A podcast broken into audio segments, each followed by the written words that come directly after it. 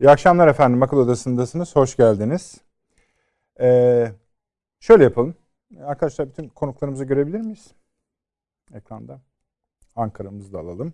Taşans hocamız eğer hazır ise birazdan gelecek. Ee, Arne hoş geldiniz. Hoş bulduk. İyi akşamlar. Süleyman Hocam hoş geldiniz. Hoş bulduk. Verdiniz. İyi akşamlar. Taşans Hocam iyi akşamlar. Ankara'dasınız. Hoş geldiniz. Hoş bulduk efendim. Sağ olun, saygılar, selamlar. Bizden de size efendim. Tabii şunu teslim edelim. Bu haftayı çok rahat geçirdiniz gündeme baktığımızda. Yani Amerikan seçimleri, Amerikan seçimleri öncesi kongre baskını vesaire. Yani hiç e, şimdi bu gece onun ahını sizden alacağız uzun uzun. E, abi beğendiniz mi töreni? Törende beğendiğim bir şeyi söyleyeyim. Biliyorsunuz o Kapitol'ün önü yasaklanmış, yasaklı alandı. Evet. O Bayrak diktiler. ama küçümsenecek bir şey değil. 200 o meydana bayrak. 200 bin bayrak dikilmiş. Bu görkemli bir şey. Yani abi, Her birisi- Orada 200 bin kişi olması gerekiyordu. Anladım ama yani her birisi bir Amerikalıyı temsil etmek adına. Yani sembolik bir şey ama güzel bir şey bayrak. Peki. O bakımdan güzel. Ee, Biden'ın konuşmasının şeyi şu iyiydi. Yani bir demek ki bir buçuk asırdır ailesinin evinde bir böyle Kur'an şey Kur'an diyorum İncil duruyormuş. Zaten daha önce de o İncil'e basarak el basarak yemin etmişmiş. O İncil'e İncil'e demek getirdim tekrar. Demek insanlar bir kez daha ben Biden'ın bu kadar dindar bir portre çizdiğini düşün, çizeceğini düşünmemiştim açıkçası. İki lafın birisi İncil'de dediği gibi diye bir şey. Bir de annesini herhalde çok önemsiyor. Annem her zaman der ki diye başlayan cümleleri var. Herkesi kendini kendini başkalarının yerine koy falan gibi böyle konuşmasında böyle alıntılar.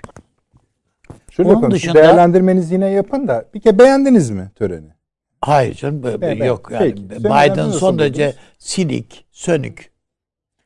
Şimdi benim böyle bir denklemim vardır da zihnimde onu bir tekrar de- etme Hani Amerikan başkanlık Hayır, töreni, şöyledir. yemin törenine için bir denkleminiz Bir mi var? şeyin töreni ya da törenselliği baskın hale Ha. geliyorsa içeriği zayıflıyor demektir. Bu da Benim o zaman tam tersi mi oluyor? evet içeriği çok zayıf. Töreni Kon- bol ve çok Konuşmayı ben de bilmiyorum Tam, siz tam. nasıl buldunuz soracağım biraz sonra ama ben son, yani ne tarihsel bir konuşma olarak değerlendiriyorum. Hayır, Hiçbir evet. şey yok. ne de canım tarih işte. vaat eden bir Evet. konuşma. Yani bir şey yapılacak diye hiçbir vaat şey ediyor. yok yani. Neyse. Evet. Geneli öyle olsun. Ee, Taşansı hocam siz nasıl? İzleniminiz nasıl? Şimdi tabii konuşacağız detaylarını da törenin değil tabii.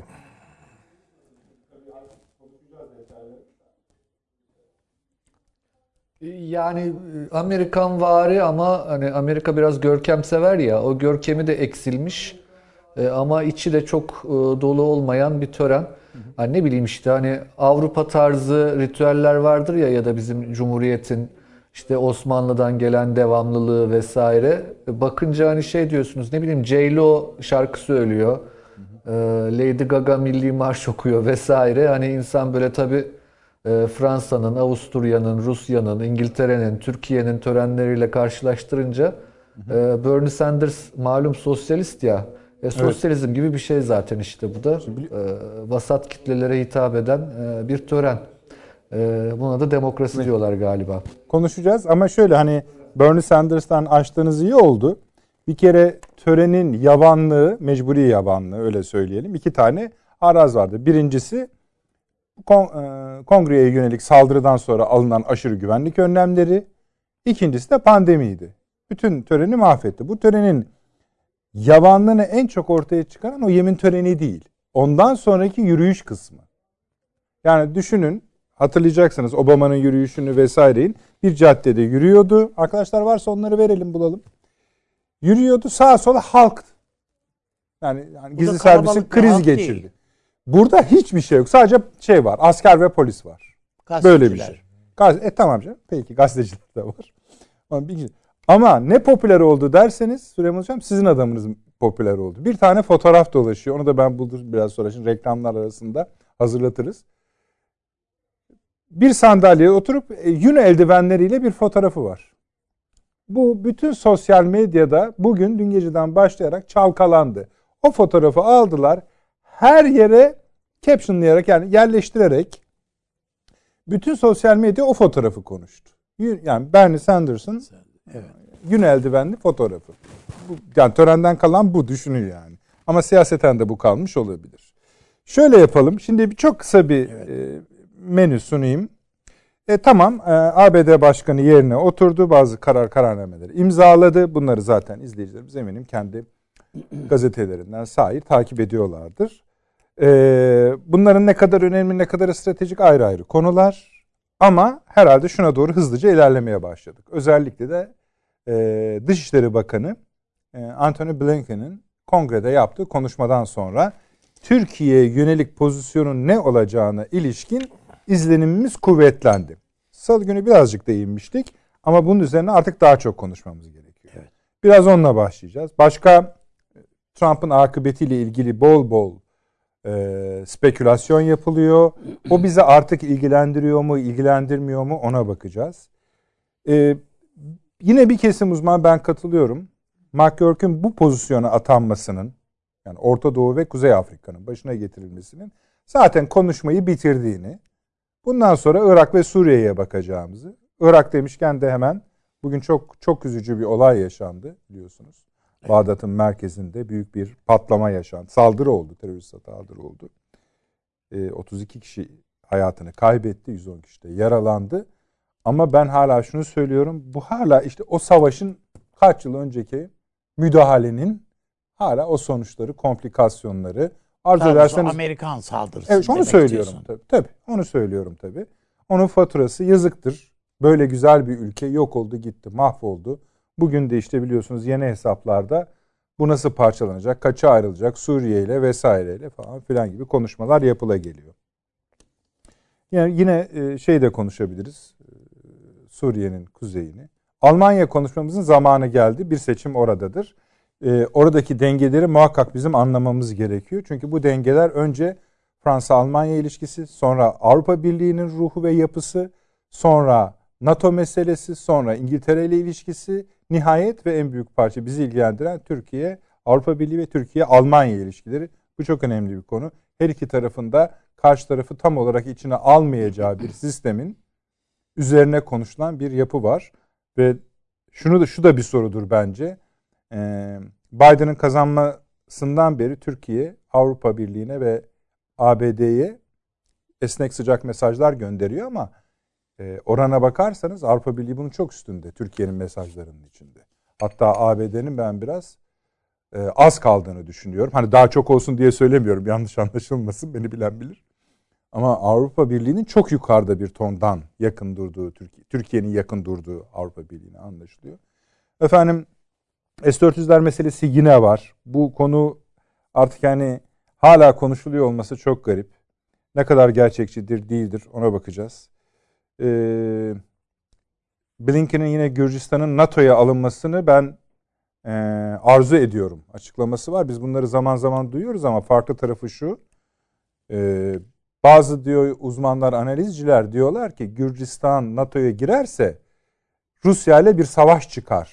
Ben buna katılmıyorum diyor. Yani esasında bizim de burada yaptığımız analizleri duymuş olduğunu anlıyoruz. Yani bizden bizi duymuş anlamında değil, genel olarak yapılan analizleri duymuş olduğunu anlıyoruz. Buna rağmen bunu şey yaparlarsa ben yine söyleyeyim savaş çıkarır Ruslar. Öyle. Yine başka konularımız var. Yine konuşacağız bunları elbette. Ee, biraz izin verirseniz Ankara'dan başlayalım. Olur. Dediğim gibi e, Taşans hocamız çalışmadı bu hafta. Biraz daha çok çalışalım. Yani gündem yoğun olduğu için. Ee, ilk önce seçim sonuçları ile ilgili sizin görüşlerinizi alalım. Bir sakinlik göreceğiz mi önümüzdeki günler içinde? Kutuplaşmayı çok konuştuk. Kutupla- Kutuplaşmanın devam edeceğini düşünüyor musunuz? Trump'ın akıbetini düşünüyor musunuz? İkinci şey de Türkiye-Amerika Birleşik Devletleri'nin yeni yönetimiyle ilişkisini de ikinci bölüme bırakın isterseniz Taşansı Hocam. Şimdi ne oldu diye soruyorum ben size.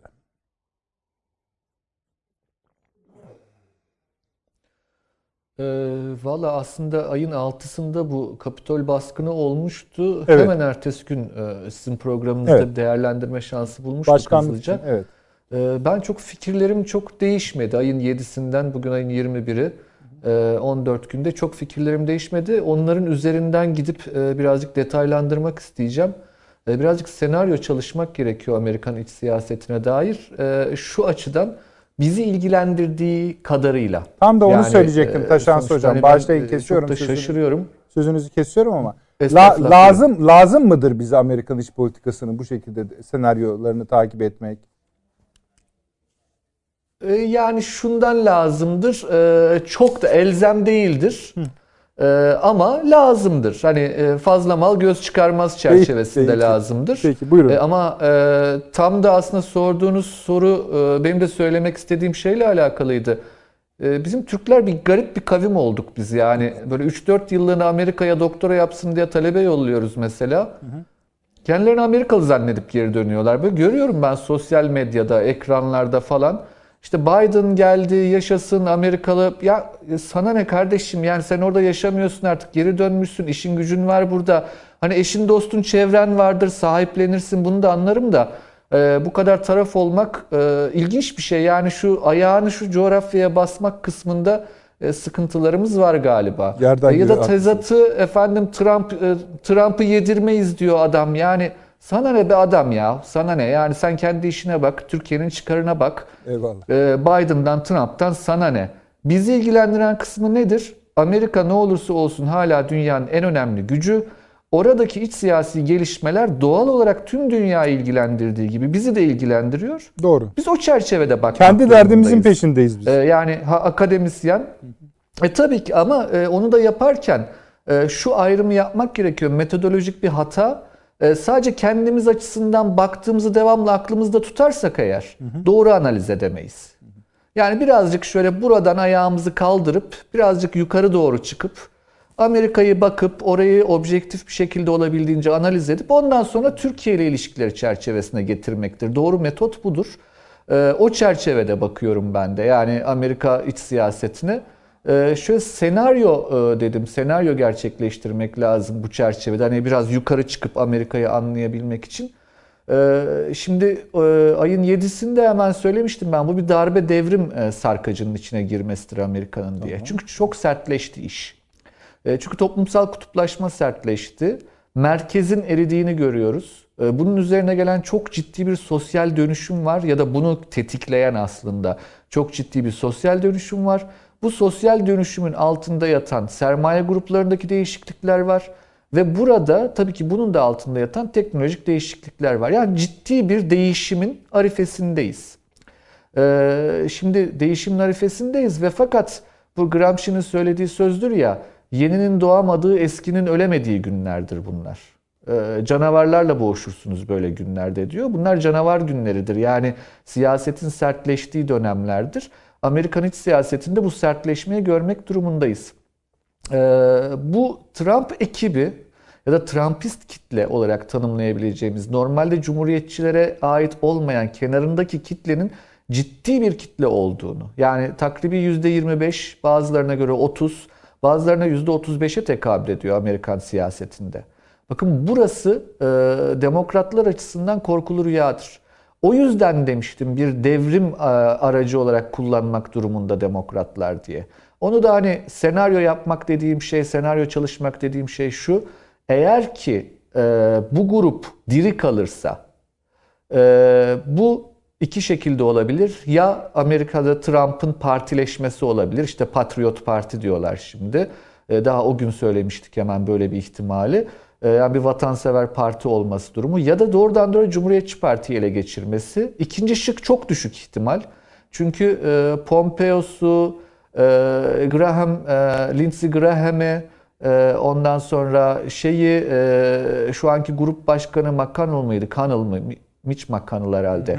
E, bunlar zaten yarışıyorlar şu an 2024 için. Dolayısıyla Cumhuriyetçi Parti'den dışlanacağı belli Trump'ın. Bu da yeni bir parti demek Trump tarafından kurulacak. Ve bakın bu parti bir şekilde Cumhuriyetçi Parti'yi kontrol altına alır. Çünkü güç dengelerine, kitle desteğine baktığınızda bunu görebiliyorsunuz.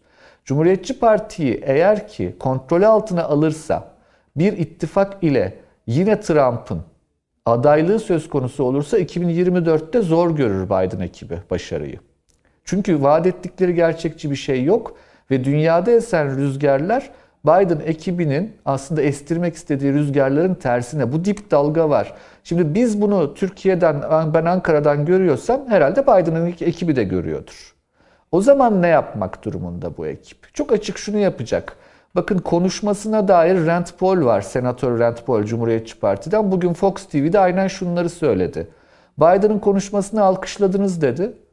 Ee, işte birlik dedi, demokrasi dedi zannediyorsunuz. Hayır dedi bunları demedi. Bize küfretti dedi. Bize faşist dedi, bize ırkçı dedi, bize beyaz üstünlükçü dedi, bize Amerika'nın düşmanları dedi.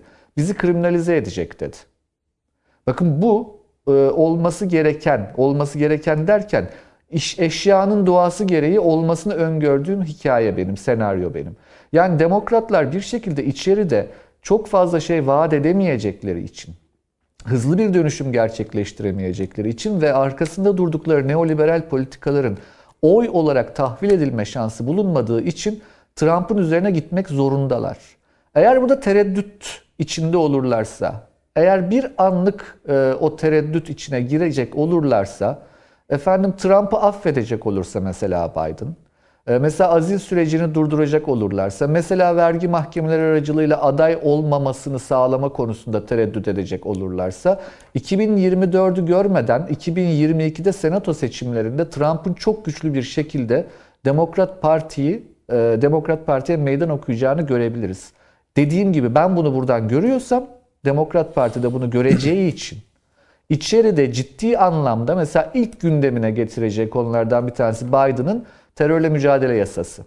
Neye karşı diyor peki bu terörle mücadele yasasını?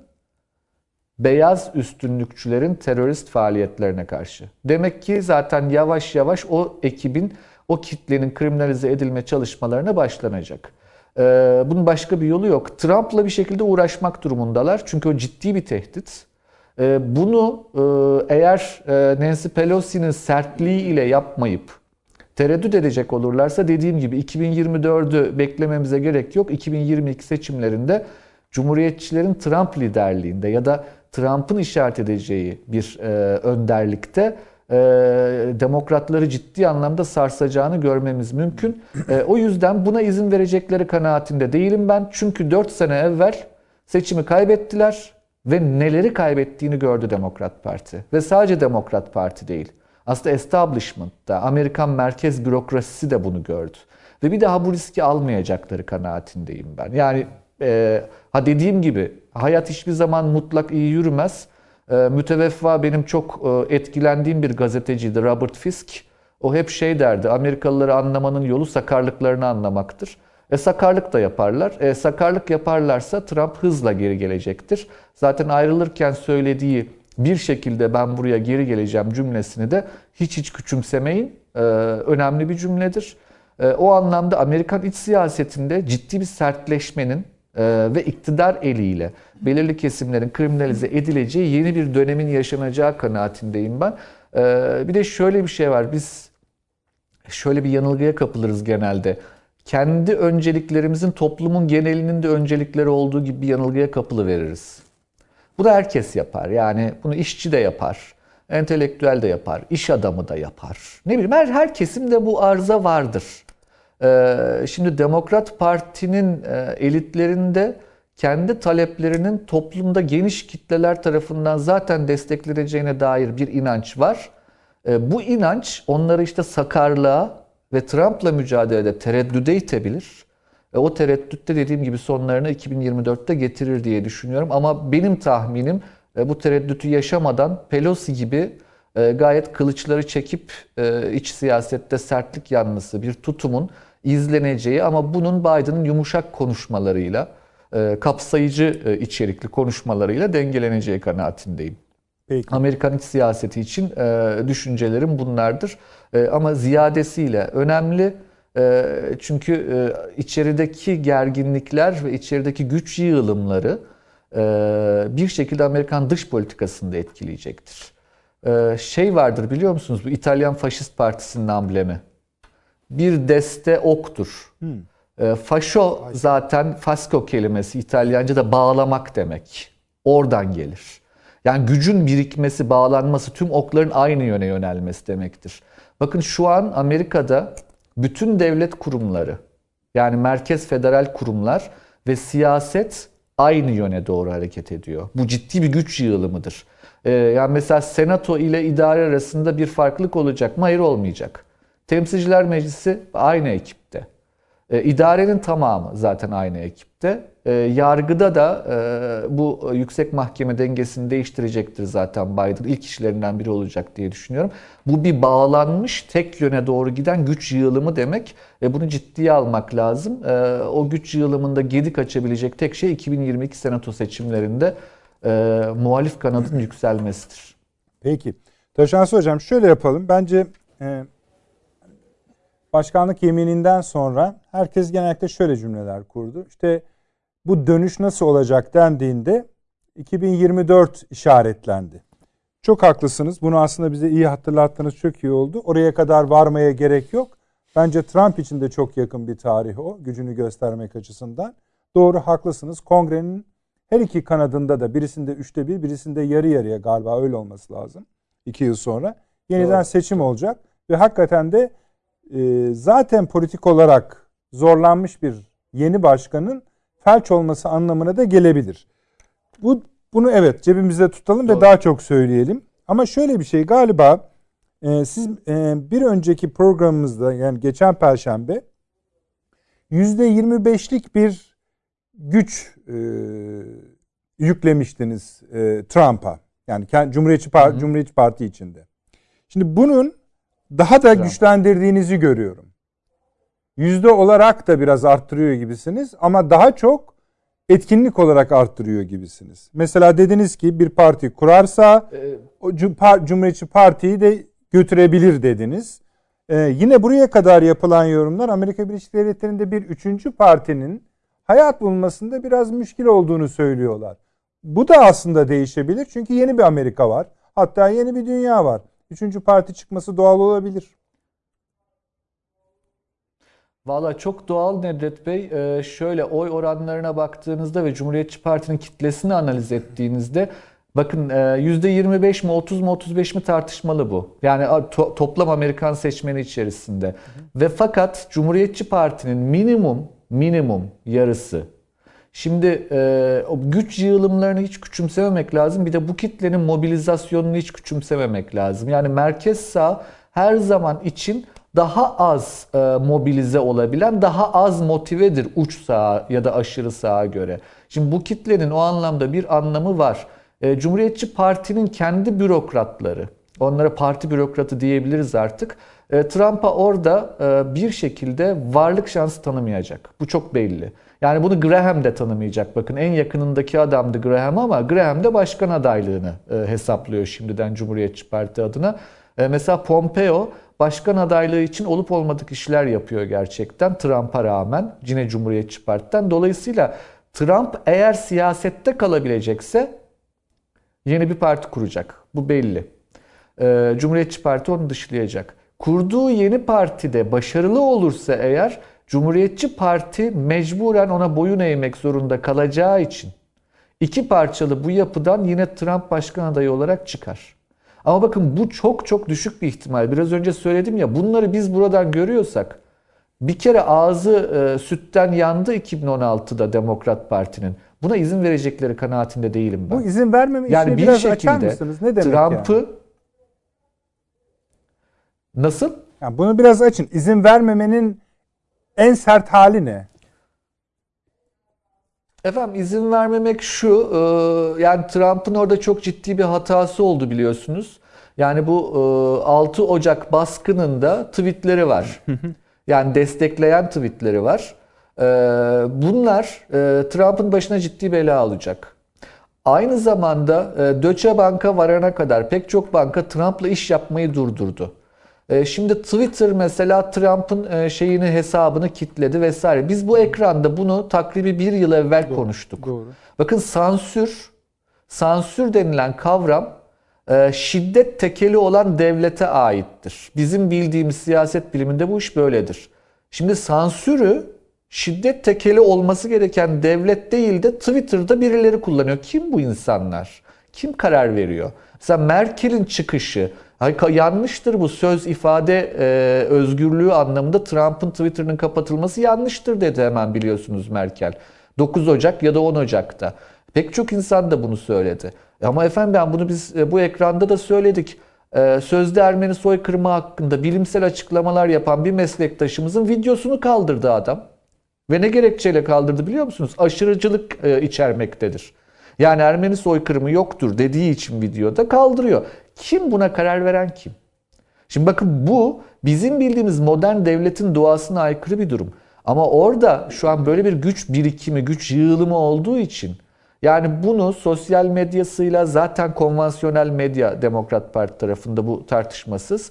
Sosyal medya desteğiyle, finans kurumları desteğiyle ama daha çok yargı yoluyla bir şekilde Trump'ın siyaset dışına itilmesi gerekiyor. Dediğim gibi bunu ben bile görüyorsam eğer Trump'ın çok ciddi bir tehdit olduğunu Demokrat Parti'nin iktidarı açısından herhalde demokratlar da görüyordur ve e, bunun e, çok e, şöyle söyleyeyim Peki büyük hocam. ihtimalle hani e, Amerikan demokrasisinin korunması adına e, tehditlerle baş etme olacaktır. 90'lı yıllarda çok konuştuğumuz bir kavramdı.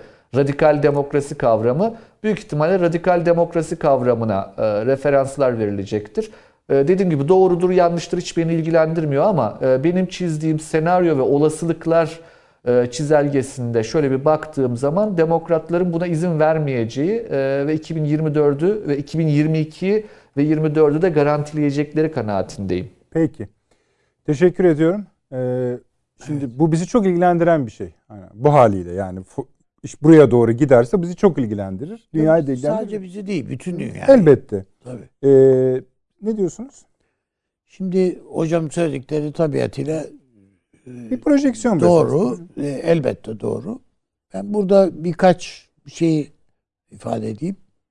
Birincisi Trump deyince sadece Trump'ın kendi yani evet onun önünü kesecek kesmeyi herhalde biz burada nasıl düşünebiliyorsak orada Demokrat Parti'nin lider kadrosu veyahut da Biden ekibi de bunları düşünecektir. O Biden düşünemese bile efendim herhalde Obama gibi tecrübeli adamlar o Yani niye ekip düşünemeyeceğini düşünüyorsun? Hayır yani adam daha böyle İncil'de ne yazıyor, öbüründe ne çıkıyor filana baktığı için diyorum. Ee, ama Obama falan bunlar düşünürler yani. Bunun önünü kesmek lazım. Hatta Cumhuriyetçi Parti'nin içinde de birileri. Ya bunun önünü kessek iyi olur diye düşünürler. Ama Trump deyince sadece Trump'tan ibaret değil olay. Trump'ın kızı da var ve siyasete hevesli olduğunu hatta aday olmak istediğini senatoya temsilciler meclisine aday olmak istediklerini söylediler. Dolayısıyla yani Trump'ın desteklediği bir kadronun ama hem de öyle gizli kapaklı değil alenen kürsüye çıkarak desteklediği yani sahnede desteklediği bir kadronun da yine Trump sayılabileceğini göz ardı etmemek lazım. Birincisi bu bunu söyleyeceğim. Ee, bakıldığında Biden'ın e, Taşans Hoca'nın söylediği son derece doğru. İki yıl önümüzde bir zaman dilim var. Bu iki yıl içinde bir, bu pandemiyi yani günde bi- 1600 kişinin öldüğü bir salgını Amerika'da bunun önüne geçecek. Günde 1 milyon aşı yapılacağını vaat etti. Tabii. 100 günde 100 milyon 100 aşı. Değil mi? Vaadi bu. Evet. Bu olabilecek Bence mi? de öyle. Ama yaparsa o da garip bir O şey. ayrı. Şöyle yani garip yani demek ki Trump'ın dedikleri doğru. Bunlar beni bekliyorlar gitmemi. Öyle yapacaklar. Öyle mi? neyse yani. Tamam. Ama birincisi bu vaatler. Yani iki yıl içinde bir. Bu salgının salgınla baş edecek. Birincisi bu. İkincisi Amerika'da dibe batmış bir ekonomi var. Yani bu öyle az buz ufak tefek işler değil yani. Çok büyük imkanlarla, kaynaklarla ancak önü kesilebilecek bir dalga geliyor. Bunu öyle ağzına para tıkayarak bir süre durduruyorsun. Ama çarkı çevirmek dersen üretim yani dersen o yok. Kimse bu heveste de değil üstelik. En kötüsü. Yani çarkı çevirelim diye bir heveste yok. Ee, Amerika bu ikisini iki senenin içinde başarabilir. Amerika tekrardan efendim hegemon bir güç olarak dünya sahnesine de e, hakimiyetini, varlığını kanıtlayabilir, sergileyebilir. Eğer bunu başarırsa Hakikaten Mesele- zaten Amerika'ymış. Zaten deriz evet başarı diyor.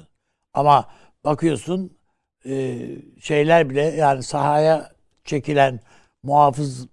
Birlikleri. birlikleri bile onun onlarda bile eğer şeyler doğruysa, analizler doğruysa onların bile ne yarıya yakını Trump yanlısı. Yani Şaşırtıcı olmaz. Şaş evet yani şaşırtıcı değil yani Trump yalnız.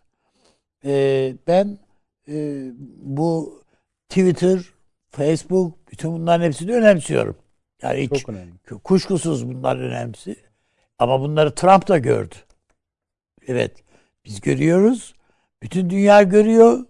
Bunun yani ifade hürriyetinin nasıl önünde bir engel olduğunu, bu medya barajının nasıl bir baraj olduğunu sadece bunlardan ibaret değil üstelik. Yani, Yani- şunu mu söylüyorsunuz? Ee, parti siyasi partiyi de ku- kurar, kendi sosyal medyasını da kurar. Sosyal medyasını da yerel medyasını da kurar yani. Yani e, Türkiye'den çok takipçi alır söyleyeyim. Hayır yani sadece Türkiye'den Evet, değil ki yani. Önemli olanı biz hani Biden başarısız olsun, Trump tekrar gelsin. Hayır, böyle bir hevesin içinde değil ama olası bir takım şeyler. Adam yani dünyanın önemli zenginlerinden birisi. Mali olarak imkanları var. İkincisi bütün bu kavga yani seçim sonrası bu sayım, mahkeme işleri, işte itirazlar, yargı şeyleri dolayısıyla çok büyük bir kampanya açıldı Amerika'da. Bu kampanya dolayısıyla Trump'a gelen imkanlar var yani parasal imkanlar var. Bu imkanları kişisel çıkarı için değil ama bir siyasi mücadele için kullanmasında hiçbir beis yok. Amerika Öyle mi? hukukuna göre de yok. Dolayısıyla yani bunları pekala bu mücadeleyi sürdürmek için seferber edebilir. Onun dışında yeni bir takım kaynaklar da sağlayabilir. E bir de düşününüz ki Trump kendinden ibaret değil. İşte dünyada da işte ister hoşumuza gitsin ister gitmesin Trump'a kaynak aktarabilecek bir takım Arap Ülkeleri var. derinden imkanlar. Zaten Amerika'da da Şurada bu. yani şunlar bunlar var yani. Si- Silah lobisiydi, şuydu buydu. Yani bir şeyde var. Dolayısıyla yani Petrol bu kavgayı mali bakımdan da sürdüremeyecek bir adam değil yani. Sürdürebilecek bir adam. Ee, ben o bakımdan e, bu kısmi yenileme seçimlerini hem temsilciler meclisinde hem senato seçimlerinde senatoda ben bu iki seneyi bir e, korku tüneli hani vardır ya Lugano Parklarda bir korku, korku tüneli gibi Biden'ın geçireceğini düşünüyorum. 720 günlük kaos diyorsun. Evet. Bu yani şeyde hani diken üstünde yürümek gibi ya. Bakıyorsun yani bilmiyorum mesela ben İngilizceden ya yolda gelirken hatırlıyorsanız konuştuk evet. sizinle. Ee, tercümesinde bir şey yok. Ee, nasıl bir not bırakmış Trump size diye soruldu. İşte diğer e, işte ritüelleri yerine getirmemiş Trump ama Mektup o bırak. mektubu bırakmış masasına. Ee, çok cömert Evet. davrandı. Ee, Cömert bir ifade diye söylüyor Biden. Hı hı. Bu ne manaya geliyor? Ya oraya efendim 50 dolar koydu değil herhalde. Evet. Değil mi? O da cömert sayılmaz zaten. Yani acaba bilmiyorum yani e, gerek hocama gerekse Taşan Hoca'ya da soruyorum. Yani bu burada Amerika'da kullanılan çok efendim nezaketli falan mı demek istedi? Gönlü O bol. oradaki kelime efendim cömert kelimesi Ne demek? bizdeki kar manasına geliyorsa o ne demek oluyor? Onu düşünemiyorum. Yani ve bu adamın hiçbir zaman dikkat edin yani şeyi bile hesaplı. Yani e, Beyaz Saray çıkışında bile değil mi? Ben başkan olarak gitmek istiyorum. Değil Öyle için gitti zaten. ve öyle gitti. Yani hani eski başkan olarak gitmedi. Gitmedi. Başkanlık uçağıyla, başkanlık helikopteriyle Nükleer ve- çantasıyla. ve nükleer çantasıyla evet. Öyle gitti.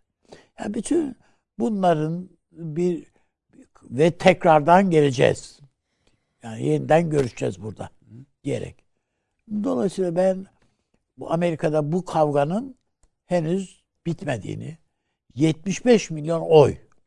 Bu basit bir oy değil. Ve e, şimdi elimizdeki rakamlar ne kadar gerçekçi onu bilemem. Ama Cumhuriyetçi Parti'ye oy veren seçmenler içinde Trump'ı onaylayanların yüzde sekseni bile varabileceği olan yani Amerikan seç şeyleri yani seçimlerinde oy kullananların yüzde otuzudur da Cumhuriyetçi Parti'ye oy verenlerin içinde yüzde sekseni bulabileceği ifade ediliyor. Bu öyle ufak tefek bir iş değildir yani. Bu her ülke için büyük bir rakam. Amerika için hayli hayli büyük bir rakam. Dolayısıyla yeni parti mi kurar? Yani bizdeki hani ittifaklar var ya bizde efendim işte Cumhur İttifakı falan böyle böyle bir ittifak şeyde çatı aday olarak falan çıkabilir yani birileri. Siz de Taşan Hoca'nın dediği gibi bu şansı vermemek için Trump'a her yönden her şekilde Trump çıkmayabilir. Hı hı. Trump'ın işaret ben- ettiği adam. Yani Anladım. artık Trump diye bakmamak lazım. Yani engel olursanız t- ö- öbür tarafta efendim Trump hanedanı doğar. Yani nasıl Bush Trump hanedanı ise- var. Amerika'da olmamış şeyler Zaten değil siz bunlar. kendi destekleyeceğiniz muhtemel adayı da söylediniz. Ben Gibi. onu Yani kızı da olabilir. Canım yani baş, yani başka birisini de işaret edebilir Tamam yani. canım sadece ana, şey, analiz yapmak zorunda değiliz. Temennilerimizi de Evet. söyleyebiliriz. Öyle bir şeyimiz Evet. yok yani. Süleyman Hocam. ben şeyi bir ekleyeyim de müsaade Buyurun. ederseniz siz de ona yani bir yer açarsanız sevinirim. Bu sosyal medya meselesi ya da teknoloji şirketleri meselesi. Evet. Şimdi kendisi ayrı bir değerlendirme konusu ama e, geçtiğimiz yani bu hafta içinde e, Foreign Affairs dergisinde Francis Fukuyama ve iki bilim adamı demokrasiye etkisini nasıl durdurabiliriz? Bunların başlıklı upuzun bir makale yayınladılar. Ben siyasi bir analiz yapacaklarını zannederken tamamını şey ayırmışlar. Teknik olarak nasıl duyurulabilir? Tabii. Benim edindiğim izlenim şu. Durduramayız diyorlar. Metnin tamamından çıkardım bu. Bu durdurulamaz. Görüyoruz ki hakikaten durdurulamıyor. Yani Tarihin taşınan- sonuna geldik galiba yeniden. o hayır kendi şahsına ayrı konuşuruz Fukuyama'nın. Ama teknik bir analiz yaptıkları için ben de hani bir türlü şeyi gelmiyorlar okuya okuya bitirmek zorunda kaldım. Hani siyaseten bir şey söyleyecekler mi diye. Ee, ama çok ma- mantıksız da gelmedi teknik boyut. Çünkü durduramıyor. Yani bunu nasıl e, kontrol altına alabiliriz? Yani ne e, takipçiler sınırı aşan şeyler yapsın ne de bunlara sahip olanlar siyaseti, demokrasiyi, politikayı yönlendirecek rezilliklere bulaşsınlar sorusuna cevap bulamadılar teknik olarak. Buyurunuz. Estağfurullah. Şimdi tabii bu sorduğunuz soru Ayrıca da konuşabiliriz. yani başlı başına bir tamam. program gerektiriyor ama bazı püf noktası olarak gördüğüm şeylere değinebilirim. Sonra da belki ayrıntılı konuşuruz. Şimdi bu e, rahmetli şair e, Atilla İlhan'ın güzel bir şiiri vardır. E, Bir idam koşuna dizme sahnesi anlatıyor.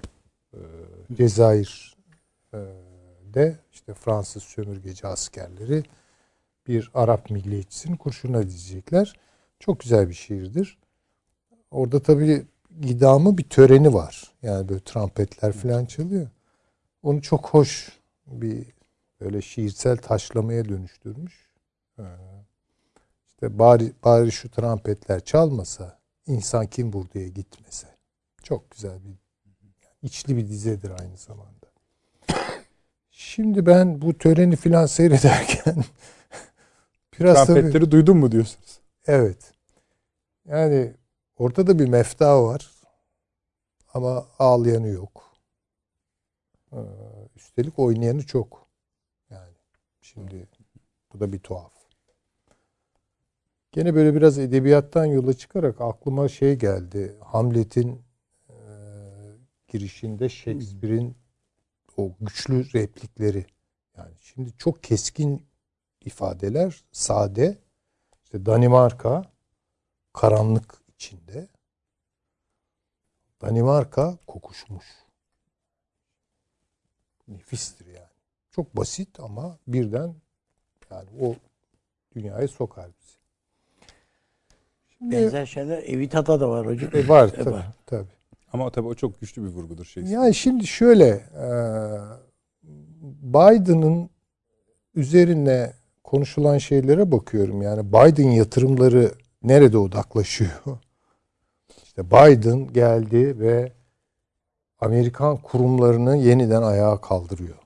Artık kurumsal bir Amerika var ve işte herkes hesabını bu kurumsal Amerika'ya göre yapsın. Tutalım ki doğru ki bence yanlış da değil. Ama o hesaplar çok kötü bozulur. Çünkü şöyle bir algı son derece yüzeysel ve bizi yanlış sonuçlara götürüyor. Yani Amerikan kurumları tıkır tıkır işliyordu. Bu Trump denilen arıza geldi. Bozdu bunları. Şimdi biz bunları yeniden çalıştıracağız yani. Böyle bir şey yok. Yok. Çünkü oralar karanlık ve kokuyor. Ben çok merak ediyorum o mektupta ne yazıyor. Tabii çok hakikaten büyük bir merakla e, görmek isterdim. Ancak yüz yüze görüştükten sonra dedi. Fakat şu şu e, daha önemli bir başka haber. Baba Bush'un bıraktığı bir mektup var. Ve Baba Bush şöyle söylüyor. E, Her şeyimizi biliyorlar. Bu her şeyimizi biliyorlar ve bu konuşmayı yaptığı zaman Obama orada, oğul Bush orada, Hillary Clinton orada, Bill Clinton orada ve hepsini hepsinin bir böyle hani savrulduğunu gösteren kareler var. Ürkütücü bir cümle. Yani. Amerikan kurumları zaten çok zor tutturulmuş bir dengeye dayanıyor. Ama 1970'lerden başlayarak özellikle aşama aşama, adım adım bu kurumlar miadını doldurdu, kokuştu. Arka planı korkunç şeylerden bahsediliyor. Korkunç şeylerden bahsediliyor. Doğru veya yanlış. Değilse bile yani o zaman göreceğiz bakalım. Yani öyle mi? olmaması mümkün değil. Yani yargısıyla, yargı kurumları, hakimler, savcılar, Ha, Görsel bir Polis. şey söylüyorduk Süleyman Hocam bağışlayın yani şu katkı olsun diye. Hani başta nasıl değerlendi, yani nasıl gör, izlediniz diye. Bence en ilginç kare o törende e, yargıçlardı. tabii tabii. Siyah cübbeler, En siyah maskeler. Tabii. Kritik yerde yani Trump'ı da gömenler yani o kadar da Tabii kim ki, vurduya gitmedi tabii ki. yani. tabii o ki. önemli bir kare. Çünkü işte herkes hukuk bağımsız, işte yargıçlar şöyle falan Amerika'da hukukun üstünlüğü. Vallahi bunlar göreceğiz. Bunların sağlamaları Arkadaşlar onu da bir bulabilirseniz sağla bir e, şeye katılırken işte bu sahnelerde vardı. evet. E, binadan çıkıp merdivenlerden inip şu an Başkan Biden'ın konuşma yaptığı yere doğru arka arka yürüyorlardı. Hoş bir görseldir. Bu arada Sanders bulduysanız Süleyman Hocam konuşurken verebilirsiniz. Moral olur Süleyman Hocama. Çünkü Benim te- adamım o. Şimdi bu e, Amerika'daki yargı sisteminin içinde neler kokuştu, hangi kara delikler oluştu daima bir şüphe konusudur. Baktığınız zaman siyasilerin skandalları filan hep böyle işte diyoruz ki münferit. Yani bir Monika vakası oldu filan ya bu adam işte biraz öyleydi falan. Valla ne çıkacak oradan bilmiyorum ama korkunç şeyler çıkacağına dair belirtiler var. Bunların yapılan spekülasyonları ben burada dillendirmeyeceğim. Ama dörtte biri, yani bırakın dörtte üçü palavra diyor. Dörtte biri doğruysa ona sistem falan dayanmaz. Ha, Onun için kere veri almamız gereken şey neyi sırtlandı Biden diyorsak Biden'ın sırtlandığı işte o müesses nizam çürümüş bir yapılar topluluğunu parlatarak işte o törene boğarak yani kim vurduya ge- getirmeye çalışarak e, sırtlandığını ilan etti. Şimdi e, bana kalırsa sosyal düşünüşün bir tarihi varsa bakın net olarak altını çizerek bilmiyorum kıymetli meslektaşım katılır mı bana? E, sosyal düşünüş tarihinin bence ana kilometre taşı olarak e, gördüğüm bir adam İbn Haldun. Çünkü o olmasaydı ne sosyoloji vardı ne batı sosyal düşünüşü falan vardı. Ben söyleyeyim. Eyvallah. Yani pek burada e, Kadir Şinas davranmazlar yani ama yani hepsinin altından bir İbn Haldun çıkar yani. Töniz'e bakarsınız. Yok bilmem işte Weber'e bakarsınız. Yok bilmem Spencer'e bakar. Yani kurucu babalar kimlerse İmran dediği şey. Yani ve bu bir yozlaşma sürecine geçiyor. Sonra asabiye geliyor. Asabiye ile o taze diri çok savaşkan, çok buruşkan, belki çok sert. Bilemem ama iç dayanışması güçlü. Yapılar merkeze doğru yürüyorlar ve zaten çürümüş olan İmran'ı yıkıyorlar. Ha sonra bu bir döngüye dönüşüyor diye ilave ediyor. Öyle olur veya olmaz ama süreç Şimdi ben Tabii, baktığım zaman tabii, Amerika'ya Tabiatta da hocam öyle güneşler kendi içine doğru çöküyor zaten. E, Yok öyle tabi tabi. Yani baktığım zaman yani işte Midwest, Bible Belt neyse işte orta kuşak Amerika vesaire yani bu kuşaklardan bir bir asabiye geliyor yani. Bir çevreden merkeze doğru bir tepki geliyor ve buna merkezi sistem dayanmıyor. Yani şimdi Trump bu rüzgar aldı arkasına. O bir asabiye lideridir. Yani şu önderidir. İdeolojisini şöyle tanımlayabiliriz veya böyle tanımlayabiliriz. Bu yaşanacak. Yani bakınız. Şimdi bugün Amerika Birleşik Devletleri bu şokları kaldırabilecek mi? Hegemonyasını ayakta tutabilecek mi? Tutamayacak mı diye tartışmalar oluyor. Ama şimdi bir dönelim ve biraz vefalı davranalım. 1970'lerde Immanuel Wallerstein Amerikan yüzyılının sonu diye yazdı. Ya ki 1970'ler yani bu artık Amerika böyle yani değil mi yere göğe konulamıyor filan. Ee, adamın dedikleri gerçek oldu. Yani bu sürecinde yani 1870'ler nasıl şeyi gerilettiyse İngiltere hegemonyasını 1970'te 100 sene sonra da Amerikan hegemonyasının sönümleneceğini söyledi bu adam. Ve bunun çok doğru üstadımın dediği imdadıma da yetişti. İçine çöküş olacak bu. Yani kurumlar çökecek. Obruklar. Ha, bu şeyle ilgili değil. Yani işte isyanlarla, devrimcilikle falan ilgili bir şey değil. Çalışmıyorsa çalışmıyor. Zaten devrimler bir şey değiştirmez dünyada. Hatta bana kalırsa diyalektik olarak pekiştirir. Yani yıkmak istediğini pekiştirir. Devrimlerin böyle bir şeyi vardır. Ee, ama sistemler çökecekse çöker. Bu yapılar meselesidir. İşte burada da e, tabii oralara girmek istemiyorum. İşte yapısalcı bakışın bize armağan ettiği bazı şeyler var. Yapısalcı tarihçiliğin. Miraslar. Tabii ki. Şimdi neydi bu hegemonyanın kaynakları? Ben bunu işte üç forma oturtuyorum. Bunlardan bir tanesi katı bir form. Devletleri var bu adamların. Hakikaten modern devlet, bürokrasileri falan var. Sonra neleri var bunların? Ulusları var. İşte daha sıvı bir form. Ve sermaye gibi çok uçucu, çok kanatlı bir Gaz başka. formu. O da bir gaz formu. Şimdi nereden başladı bütün mesele? Müesses nizam niye çöktü? Gazı kaçtı diyeceksiniz. Çünkü gazı kaçtı. Gazı kaçtı çünkü bu yapılar arasında yani devlet gibi sert, ulus gibi sı, daha sıvı ama sermaye gibi daha gaz formu. Bunların arasında bir denge tutturdukları için bir müesses nizam kurdular. Ve bunun siyasal rejimin adı da liberal demokrasi oldu. Şimdi bunlardan bir tanesi evden kaçtı ve kendi aklını takip ediyor. Başka hiçbir akla kendini bağımlı hesap verir görmüyor. Ne uluslara ne devletlere. Bunu ona sağlayan şey ne? Sermayenin gücüyle teknolojinin dinamikleri bütünleşti.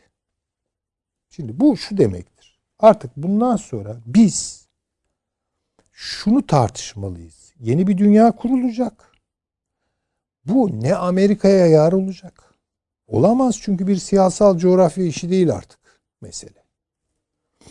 Veya Amerika Birleşik Devletleri'ne yar olacak ne de Çin'e yar olacak. Ben söyleyeyim.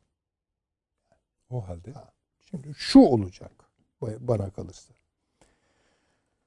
Ee, bütün yapıları katı ve akışkan, sıvı, kamusal hayatlar, toplumlar, uluslar filan bunları süpürüp at, atmak isteyen, bunlardan tamamen kurtulmak isteyen ve insanlığı bir gaz formuna. Dikkat edin teknolojilerinden birinin adı da bulut teknolojisi zaten. Bütün insanlığı oraya kompakt halde sıkıştı daha doğrusu ziplenmiş halde tabiri öyle Sıkıştırılmış. ha, sıkıştırılmış halde yaşatmak isteyen bir irade var. şu Ve- anki halimizde de uyumlu gözüküyor. Bakınız. Fiziki halimizde de. Batı değerleri diye bir şeyden bahsediyorduk. Yani Batı değerleri, Batı hegemonyası, Batı merkezli düşünce filan hep coğrafyalar akla geliyor. İşte Avrupa geliyor, Amerika geliyor. İşte Amerikan ulusunun başarıları geliyor.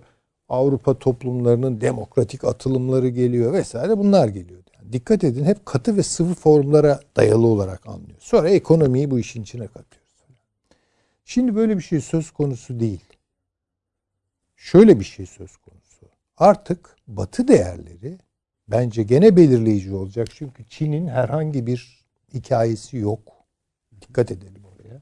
Evet. Çin bir laboratuvar. Onu kullanıp posasını atacaklar. Ben Değerler söyleyeyim. diye bir şey yok. Yok zaten Evet. orada bir de. Ama batı değerleri ne? İşte bu Biden'la başlayan süreç. İşte bu teknolojist çevrelerin işte bilmem Elon Musk'ların yok bilmem işte neyse e, Bill Gates'lerin falan.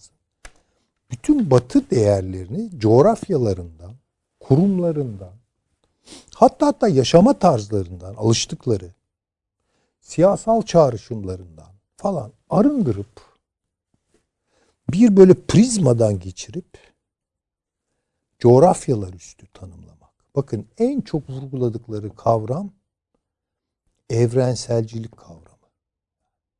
Hep uçucu bir şey yani. Bu şimdi evrensel falan deyince hani bunun artık bir hani siyasal bir çağrışımı ne kadar kaldı bugün tahmin etmiyorum. Veya ne bileyim işte kurumsal çağrışımı ne kadar kaldı bunun. Hiç zannetmiyorum. İşte son zaten bu skandallar, Twitter kapatmalar bilmem neler bu işin onların umurunda olmadığını gösteriyor. Şimdi mesele bu. Buraya giden süreçte taşıyıcıdır. Bu adamlar bir müteahhitlik aldılar. Taşerondur. Taşeronluk aldılar yani. Bundan sonra demokratlar şöyle demiş, üçe bölünmüş veya işte cumhuriyetçiler fakat bir tepki dalgası gelecek. Şimdi bu tepkiyi kim yönetecek? Bence esas mesele bu. Onun için ben mesela adamın Bernie Sanders diyordum. Çünkü Bernie Sanders ekrandaydı. Bernie Sanders en azından yani şöyle isterdim ben. Yani Amerika için bir umut gene de orada olabilirdi. Trump çıkardı, karşısına Sanders çıkardı. Ve Sanders onun arasındaki bir sistem tartışması. orada Evet. eldiveniyle. Ya, sistem tartışması olurdu. Ha şu kazanırdı, bu kazanırdı. Ama şimdi zaten o yok. Dikkat edin bir sistem tartışması değil yapılanlar. Kurumsal dünyayla Amerika'nın kurumsallık dışı yani kaotik tarafıyla daha diyelim ki nomostan yana, daha neyse Apollon tanrısından yana, düzenden yana insanların şimdi bakın ne kadar çarpılıyor kavramlar. Şimdi sol mu bu yani Biden? Niye bunu bütün kendine solcuyum diyenler al? Bu kadar ne zaman bu kadar düzenci oldular? Ne zaman bu kadar kurumcu oldular? Bunu alkışlıyorlar. Amerikan kurumları falan dediğiniz şey. Amerikan kurumları dediğiniz şey bambaşka bir şeydir. Amerikan devletidir o. Bir elinde de sopa tutar. Cop tutar. Sanki bunlar yokmuş gibi. Nitekim törende biliyorsunuz işte askeri bir şey egemen. Orada gördük. Ee, bunların kavgası olacak. Ama bu kavga Amerika'daki bu kavga dünyadaki genel süreçler, daha yüksek kapasiteli süreçler, daha kapsamlı süreçlerin akıbeti hakkında sadece İşaret. bir küçük hayır bir küçük bahistir yani. Bunu da çok böyle hani dünyanın geleceği Amerika'ya bağlı falan. Hayır Amerika'ya bağlı falan değil. Çıktı artık o iş oradan. Yerleşik alışkanlıklar hala o cümleleri kurdurtuyor. Kurdurtuyor ama değil. Yani Evet, böyle bir şey olmayacak. Yani sonuçta ya bir dar eşikten geçiyoruz, bitiriyorum. İnsanlık büyük bir imtihan verecek. Yani burada bütün mesele insan olarak kalmaya da bakın ne kadar trajik bir noktadayız. İnsan olarak yaşamaya kararlı mıyız değil miyiz? Bu, bu felsefi moral bir tartışma. Yani felsefi demiyorum. Moral bir tartışma bu. Benim kendimi anlamam için size ihtiyacım var Nedret Bey. Kendime Eyvallah. bakacağım, size bakacağım, kendimi anlamaya çalışacağım. Hep böyle ilişki, temas üzerinden. Bunda ısrarlı mıyız? Riskleri var, hataları var. Ama bu yolda yolculuk etmeye azimimiz var mı yok mu? Bu bu birinci tercih. İkinci tercih, ikinci tercih vazgeçeceğiz insanlığımızdan. Peki. Böyle de bir, Şöyle bir şey. ekleme yapabilir miyim abi. hocama? Yani bugün bugünün dünyasında Facebook, Twitter vatandaşları diye bir şey var. Tabii tabii. Yani o yani ne Amerikan Amerika'nın nüfusundan daha fazla bunların nüfusu. Doğru. Nüfuzu da daha fazla. Evet çok güzel. Yani. Tabii, herkese diyor ki ben seni takip edeceğim. Evet diyor musun diyor. Bir de onay alıyor senden. Tabii Falan. tabii. Sen istediğin kadar bağır çağır yani bir miktar bir şekilde ancak diyebiliyorsun ki ben kendi takipçimi buldum, kurdum diyorsun. Yani filan yani şey o tür yani. şeyler var. Ben ya bir insanın çok büyük ser hocama teyit için söylüyorum. Çok büyük servetlerin sahibisin. Ve bütün bu serveti Mars'a gidelim diye kullanmak için böyle bir şeyler yapıyorsun filan. Bütün bütün insanlığın ortak hedefi Mars'a gitmek. Dünya bittik. Biz buradan gittik. Bize bir yeni bir dünya lazım filan diye. Bu bu yani insan e, evet e, bilimin bizi bir bir yerlere yani evreni keşfetmeye sevk etmesi insanı filan o ayrı mesele ama esas bunun altında beslenen düşünce şey değil yani Mars'a dönük değil. içeriye dönük. Buraya yani. Mevcut dünyaya dönük. Düşünün sadece siz söylediniz işte bugün Bağdat'ta ölen insanların sayısına bakın. Afrika'da şunda burada yani biz yani hiç sayısını bile bilmiyoruz bugün hayatını kaybeden Öyle. insan sayısını. İşte e, Ve hiç uğruna. Evet hiç. Herkes şimdi maske tak efendi diyorlar, maske takıyorsun. Sokağa çıkma efendi diyorlar, sokağa çıkmayalım. Yani ehlileştirilmeye talim edildi bütün dünya halkları diyelim buna. Ve bu yani o kadar ki Türkiye'nin önemli bilim adamlarından da dahil dünyada da böyle hani küpe takılmamış köpek muamelesi görüyorsun falan insanlar. Bütün bunlara baktığında karamsar olmak için e, mevcut tabloya bakmak yeterli. Gelecek. Ya biz tabii kendimiz belli bir yaşa gelmişiz. Ama çocuklar, torunlar, e, bunlar filan diye bak. Ülke içinde öyle. Şimdi şöyle tabii bu geniş bir kadraj oldu ve iyi de oldu. Ama bu kadraj inecek biraz sonra. Nereye inecek? Bu durumda olan adamlar Türkiye'ye karşı, bölgeye karşı bir takım adımlar atıyorlar. Atacaklarını var. Yani insanlara tavsiye ederim mantığını kavramak için. Taht Oyunları diye bir dizi vardı.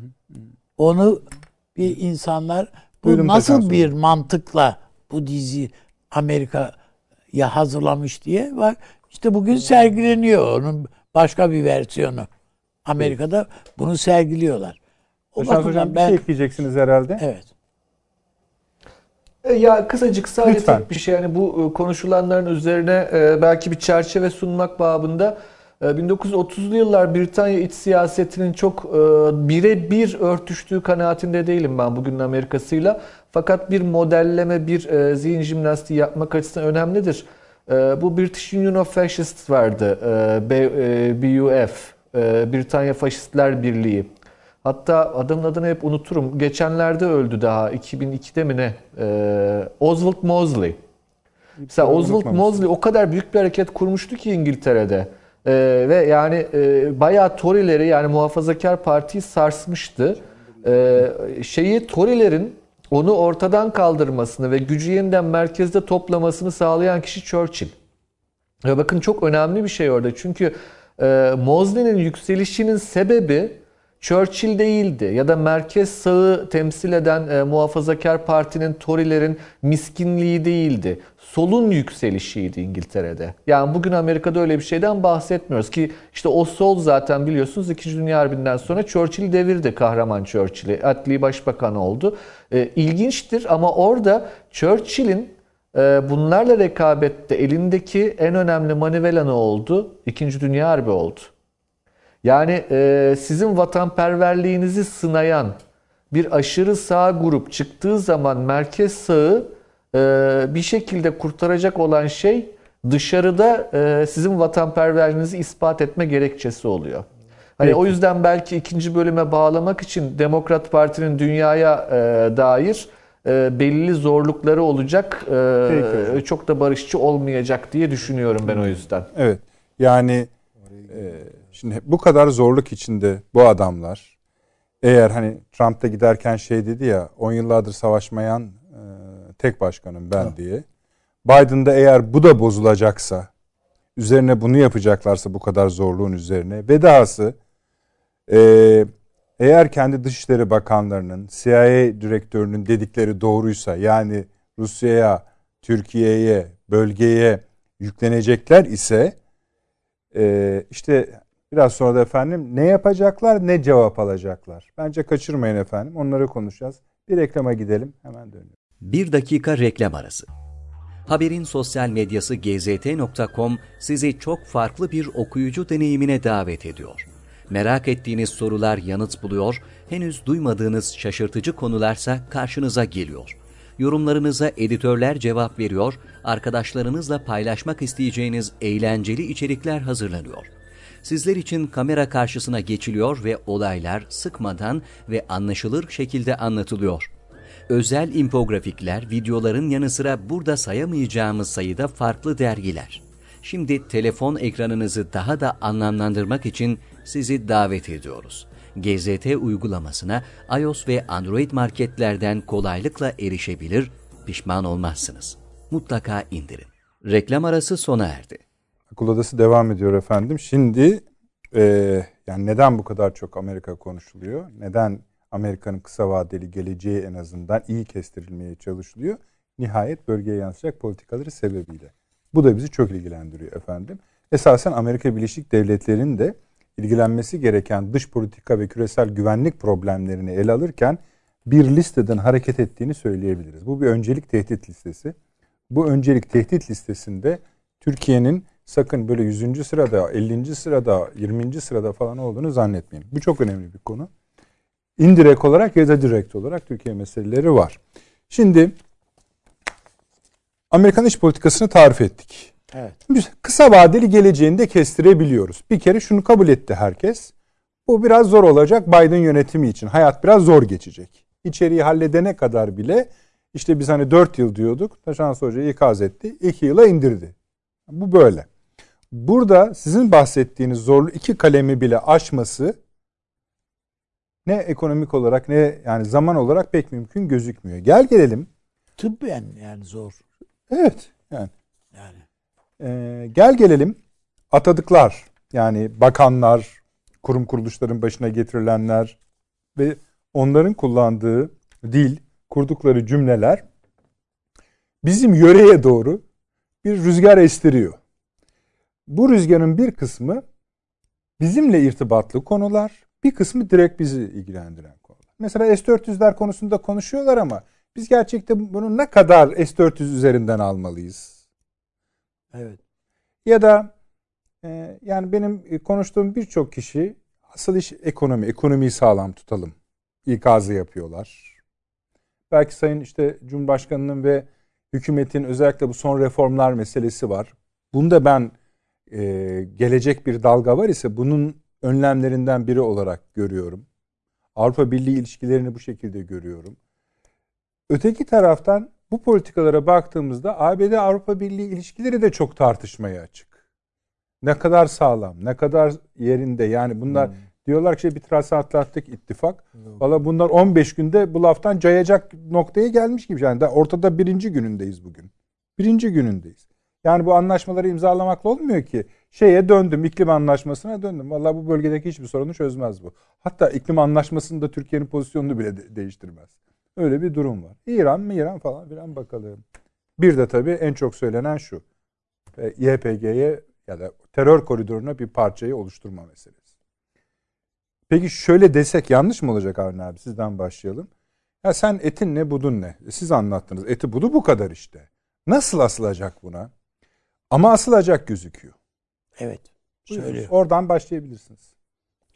Yani daha birinci yani ringe çıkmadan söylenen laf O. Türkiye için sözde müttefik dedi adam. Buyur. Yani biz demedik bunu. Biz Abi, yani evet. ha- hak ettiği halde. Ya biz hak ettiği halde söylemiyoruz ama adam Dışişleri Bakanlığı yapacak adam. Yani bu politikayı, Amerikan politikasını oluşturacak adam Türkiye dediğimiz sözde müttefik dedi. İşte S-400'leri aldı da yok bilmem ne etti filan. Yani hiç demiyor ki yani bizim daha şey bizim kendi mahkemelerimiz bizim oradaki terör örgütüyle işbirliği yaptığımızı kendisi kendi mahkemelerimiz teşkil ediyor. Adalet Bakanlığımız teşkil ediyor. Hiç oraya bakmıyor adam. Nasıl o bir demokrasi anlayışıysa, nasıl e, bir özgürlük anlayışıysa adam ben dedim ben yani e, bunlar hani e, kuyumcunun şey böyle mihenk taşı vardır ya yani ayar vermeye ben o ayarı ben vermeye mecburum şeyim mezunum geri kalanı benim mühim değil. Yani ben senin için seni demokrat görmüyorum veya da özgürlükçü bulmuyorum diyor. Sen istediğin kadar yırtın ki filan. O bakımdan e, birinci adımda bana göre en sert şey tavır. Evet kurumlar bizde hani bazıları çok oh çok şükür kurumlarla şey yapacağız. diyor ya muhatap olacağız. muhatap olacağız diyor ya. Hangi kurumların en önemlisinin Askeri başındaki kurum. adamın tavrı bu. Şu anda. Ha bu değişecek mi? Efendim ya işte şey yapan e, e, akıllanır ta- taç giyen ta, baş aş, akıllanır diye. Lan bu kaçıncı ta, taç giyişi bu adamın? Yani her seferinde bunu tekrardan aklı başına gelsin diye talim mi edeceğiz? Yani Taç akıllandı daha başka Ha, bir şey. yani bu mümkün değil. Birincisi bu bu zihniyet, bu kafa ayrı bir kafa. Programın akışı açışında söylediniz. Yani işte adamların bir Kafkas politikası var. Yok efendim Gürcistan'ı da istiyorlar. Yok bir ama o arada bakmıyor. Yani Rusya Gürcistan'ı kaptırmamak için Ossetya'yı işgal etmiş filan. Pek ona bakmıyor herhalde onu e, hallederiz Gürcistan'ın mı sayıyor? ne olmuş yani haritaya bak bizim baktığımız yerden de kısa süre önce habersizmiş gibi duruyor. Ha evet. Bakınca öyle bakılıyor demek ki. Dolayısıyla yani e, McGurk'ü getiriyor buraya şu bu filan filan filan.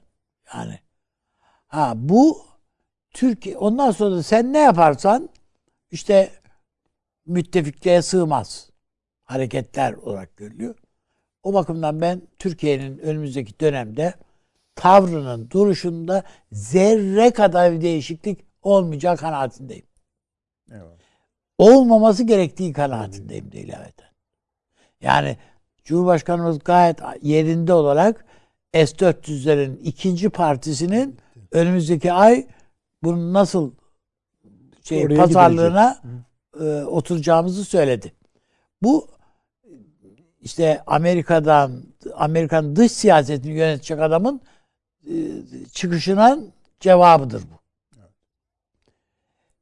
Bir başka şey yine az önce ikinci bölüme girerken söylediniz. Türkiye'nin elinde şu anda bir önünde veyahut da bir Avrupa Birliği tablosu var. İşte buna Almanya öncülük ediyor besbelli orada. Ama buna en azından şu bütün geç, yakın geçmişe rağmen Fransa'dan da bir sert muhalefet gelmiyor. Yani sesler gelmiyor. Muhtemelen vardır Fransa'nın çekinceleri şunlar bunlar ama bunu Almanya'ya iletiyordur da elbette.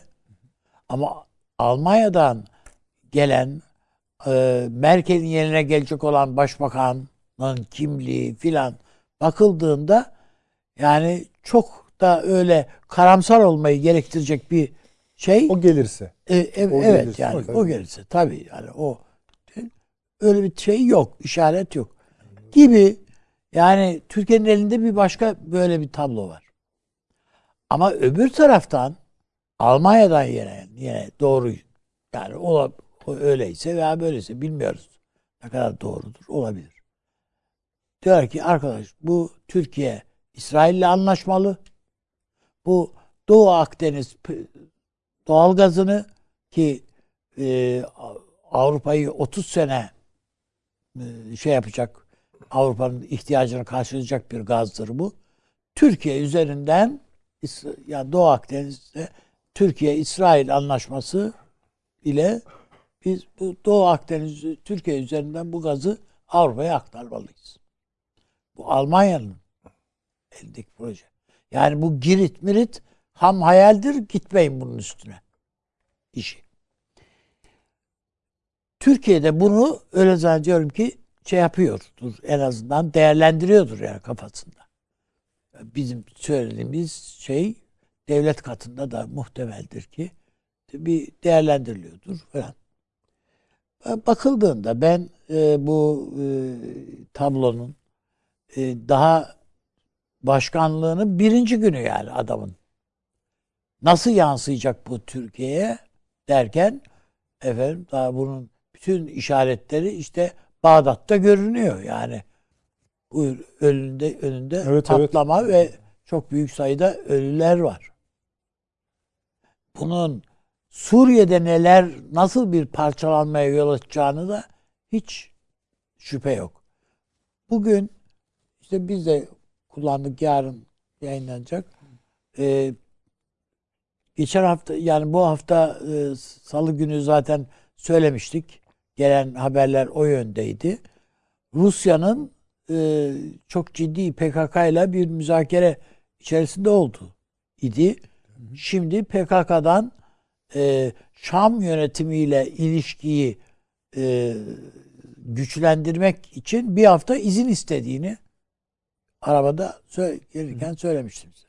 Bunu yani Rusya'da kendine göre bir başka oyunun içerisinde. Şeyin Bu- üzerine de hatırlatalım izleyicilerimize. Evet. Önceki programda biliyorsunuz Lavrov'un konuşmalarında Evet, evet. ben evet. Amerika'yı buradan süremem Evet. Ha, onsuz bu iş olmaz. Gibi Yani onları hep birleştirerek Ve gidersek üstelik de elbise daha net gözüküyor. üstelik de İsrail'in de e, Şam yönetimiyle pazarlığa oturduğu efendim sen bu İran'ı buradan el birliğiyle temizleyelim. Biz de e, biz hem seni vurmaktan vazgeçelim falan diyor. Bu Laskiye'de yaptıkları toplantılar. Yani Mossad başkanı katılmış bilmem ne böyle bayağı sıkı bir toplantı falan. E, hatta Şam yönetiminin daha böyle e, elinin güçlendiğine ilişkin işaretler falan da var. Ankara'nın bütün bunları değerlendirmediğini düşünebilir miyiz yani? İşte ziyaretler o değerlendirdiğini gösteriyor Gö- zaten. Gösteriyor zaten. Dolayısıyla ben e, Amerika'nın siyah, buraya yansımaları, o Mark Görkler dahil yansımaları ne kadar zaman içinde ilk dalgası gelir onu bilemem. E, Bismillah Ama öyle yani. ha, hayır yani ilk dalgaları gelir nasılsa. Ama dalgalardan biri bu. Biri bu. Bu. Kesinlikle. Ama bir Ankara ile bir temas da olacaktır mutlaka. Asıl o. Efendim hayırlı olsun mesajı gitmiştir. İşte başarılar dileriz falan. Bu bundan ibaret değil ama. Başka bir dal temas mutlaka olacaktır. Ankara'daki Amerikan Büyükelçiliğine verilen talimatlar, şunlar bunlar herhalde bir seri bir gelişler olacaktır. Ben esas oluşumun Ankara'da şekillenmenin ondan sonra gerçekleşeceği kanaatindeyim. Ha, burada S-400'ler falan bunlar çok öyle fazla kafayı takmamak lazım. Yok yani, Yani, hani- çünkü S-400'lerin e, hangi şartlarla, hangi şartlar dahilinde kullanılacağını, kullanılabileceğine dair Türkiye bir şey verebilir. Biz ne durumda kullanırız bunu? diye bir belki bir- angajman şartlarını bir- mı söyler Amerika? Evet, bir takım şeyler söyleyebilir. Yani Türkiye F-35'ler meselesi falan bunların hiçbirisi ba- şey değil. Bunların hiçbirisi ikili ilişkilerin bir ön şartı veyahut da şartı olamaz. Amerika'nın sadece kullandığı şeyler. Ama esas önemli olan Bence Amerikalılar da S-400 konusunu bence geçtiğini düşünüyorlar.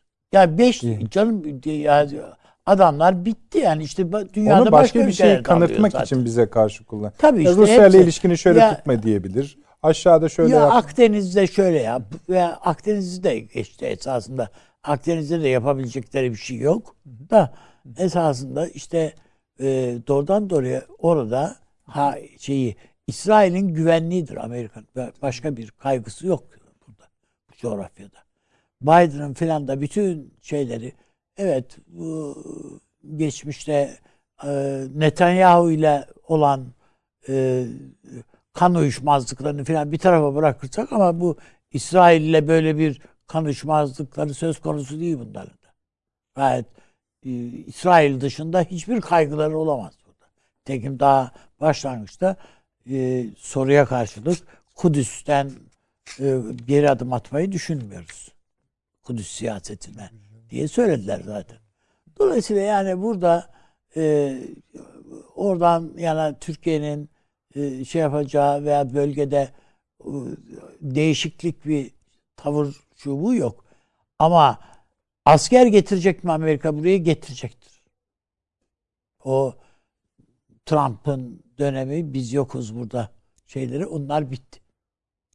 Bunun zaten Rusya da farkında.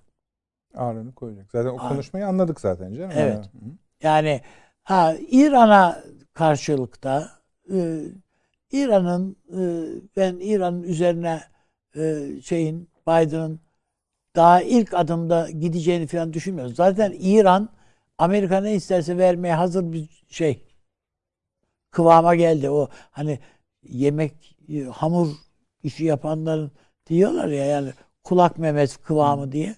Böyle bir kulak memesi kıvamında şu anda İran hiçbir sertliğine orada başından da bakan eden de olmaz yani. Peki şöyle sorayım yani her e, bu akşam her konuma soracağım onu. Şimdi bir şekilde ısırmayı deneyebilir Amerika Birleşik Devletleri. Bizi mi? Tabii. Yani bir şey yani eğer eğer istiyorsa mesela şuna dayatacaksa kardeşim bu Ruslarla ilişkilerinizi bu halden geriye çekeceksiniz. Hı. Yoksa aramız kötüleşir diyorsa bunun Türkiye'nin bir cevap vereceğini biliyoruz biz. Yani bunu 63'te sonra denediler.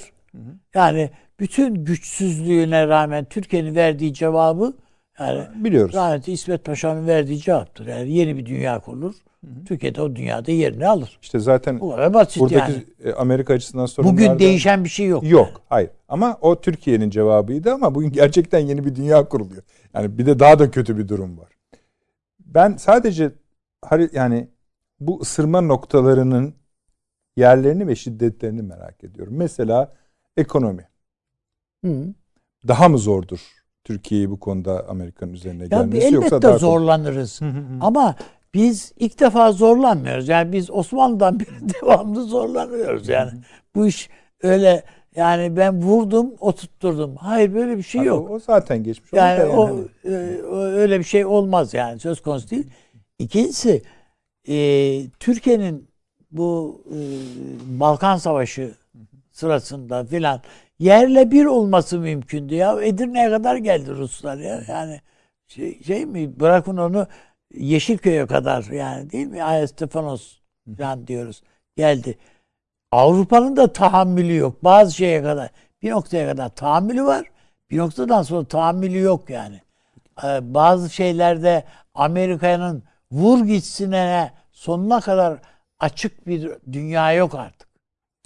Ama siz anladığım kadarıyla buraya kadarki Yani bir, analizinizde Türkiye zaten kabullenmez. güney sınırında Ne problem olur. görüyorsunuz siz. Hayır ne olursa. Hayır güney sınırında da problem görüyorum. Hani onların onların çıkarmayı deneyeceği anlamında söylüyorum. Hayır, Yoksa yok, şöyle yani- söylemedim. Şöyle bizim evet e, kendi içimizde bir takım terör filan problemleri filan e, olur Onları ama biz yani. milli mücadele sırasında el birliğiyle kenetlendik. Bu işi de veledik yani. O bakımdan hiç Türkiye'nin böyle korkuları falan da olmaz. Bakma yani biz bir takım şeylerde işte, işte bu bölücü örgüt bilmem ne falan diye bakıyoruz ama bunun Türkiye içindeki desteği ne ki yani? Bizi öyle ülke yani bizi böyle e, varoluşsal bir şey haline getirecek bir tehdit bir boyutta bir şey bir tehdidimiz yok bizim böyle içimizde. Ya dışarıda bir sıkıntımız var. İşte bütün hepsini saydı. Bu örgütün militan sayısını da saydı işte İçişleri Bakanı öyle değil mi? Evet, 300 öyle. 320 kişi. Bu içerideki o kadar. Daha da Hayır, aşağıda da. yani fark etmez Tamam, yani. hayır, yo, yo, ben de aynı Tamamını. fikirdeyim sizinle. Ben Yani dediğim dolayısıyla hani yani burada bu bu öyle e, A partisinin İstanbul'daki e, taraftarları ile Erzurum'daki de taraftarları aynı değildir. Bak B partisinin İstanbul'daki taraftarları yani sol eğilimli bir partiden söz edelim bir farz. İstanbul'daki şey gayet böyle e, kay kay lay lay lom der. Erzurum'da gidersin aynı adam Cuma namazına gider, oruç tutar filan yani. Aynı partinin adamları mı yani diye şaşırırsın. Ama böyledir bu işler. peki. O yüzden bir kere Türkiye'yi ile baş etmek bu bu Amerika için filan mümkün değil. Bunun baş edilemeyeceğini bu barış gönüllülerinin Türkiye çapındaki taramasında ortaya çıktı bu. Türkiye zapt edilemez. Eyvallah. Yani bunu gördüler. Türkiye'nin hem kara deliklerini gördüler. Bu e, Alevi meselesi var, Kürt meselesi var, şu bu. Bunları hem gördüler. Bunlar Türkiye'nin böyle sinir düğümleri konular. Hem de Türkiye'yi aynı zamanda bütünleştirebilecek de konular bunlar. O yüzden yani e, buraya da buraya çarpan bana göre kaybeder. Kafası yarılır yani Amerika. Bu milli mücadelede yarıldılar zaten. Yani o aşamada ya Türkiye'nin içinde Türk insanı ya bizim insanımızın içinde bile milli mücadeleye inanan kişi sayısını şöyle parmakla sayabilirdik yani. Yani Amerikan mandasını isteyen Türkiye'nin aydınlarıydı öyle değil mi hocam? Hocam. Tabii.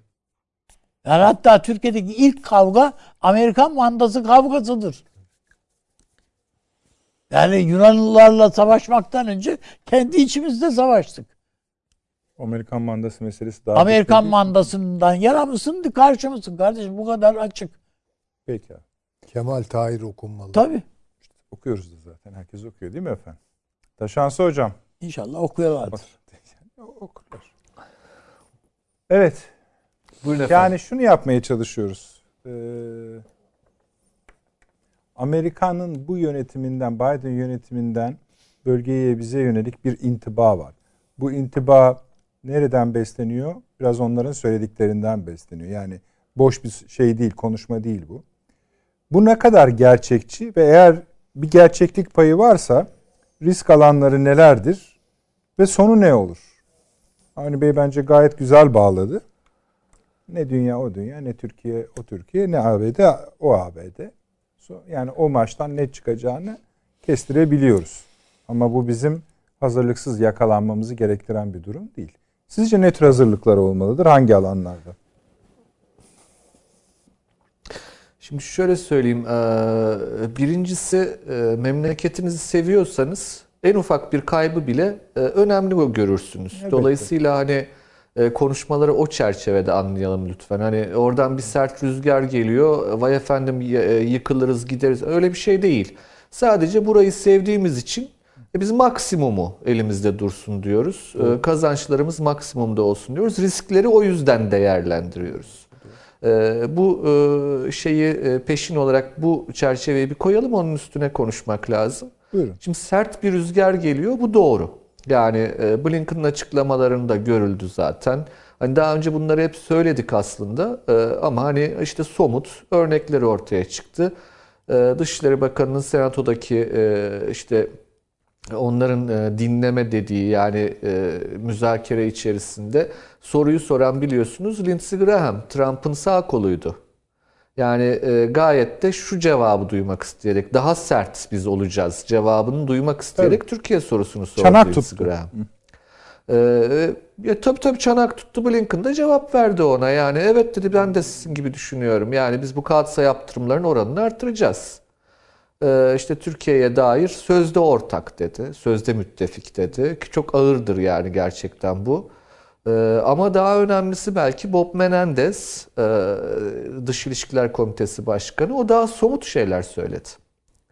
Yani e, nedir? E, Doğu Akdeniz ve Ege konularından bahsetti. Somut örnekler vererek konuştu. Bunlara girmeden evvel hani bir genel çerçeve olarak sert bir rüzgarın Türkiye'ye doğru geldiğini bir defa tespit etmemiz gerekiyor. Birinci benim e, menfi olarak söyleyeceğim başlık bu.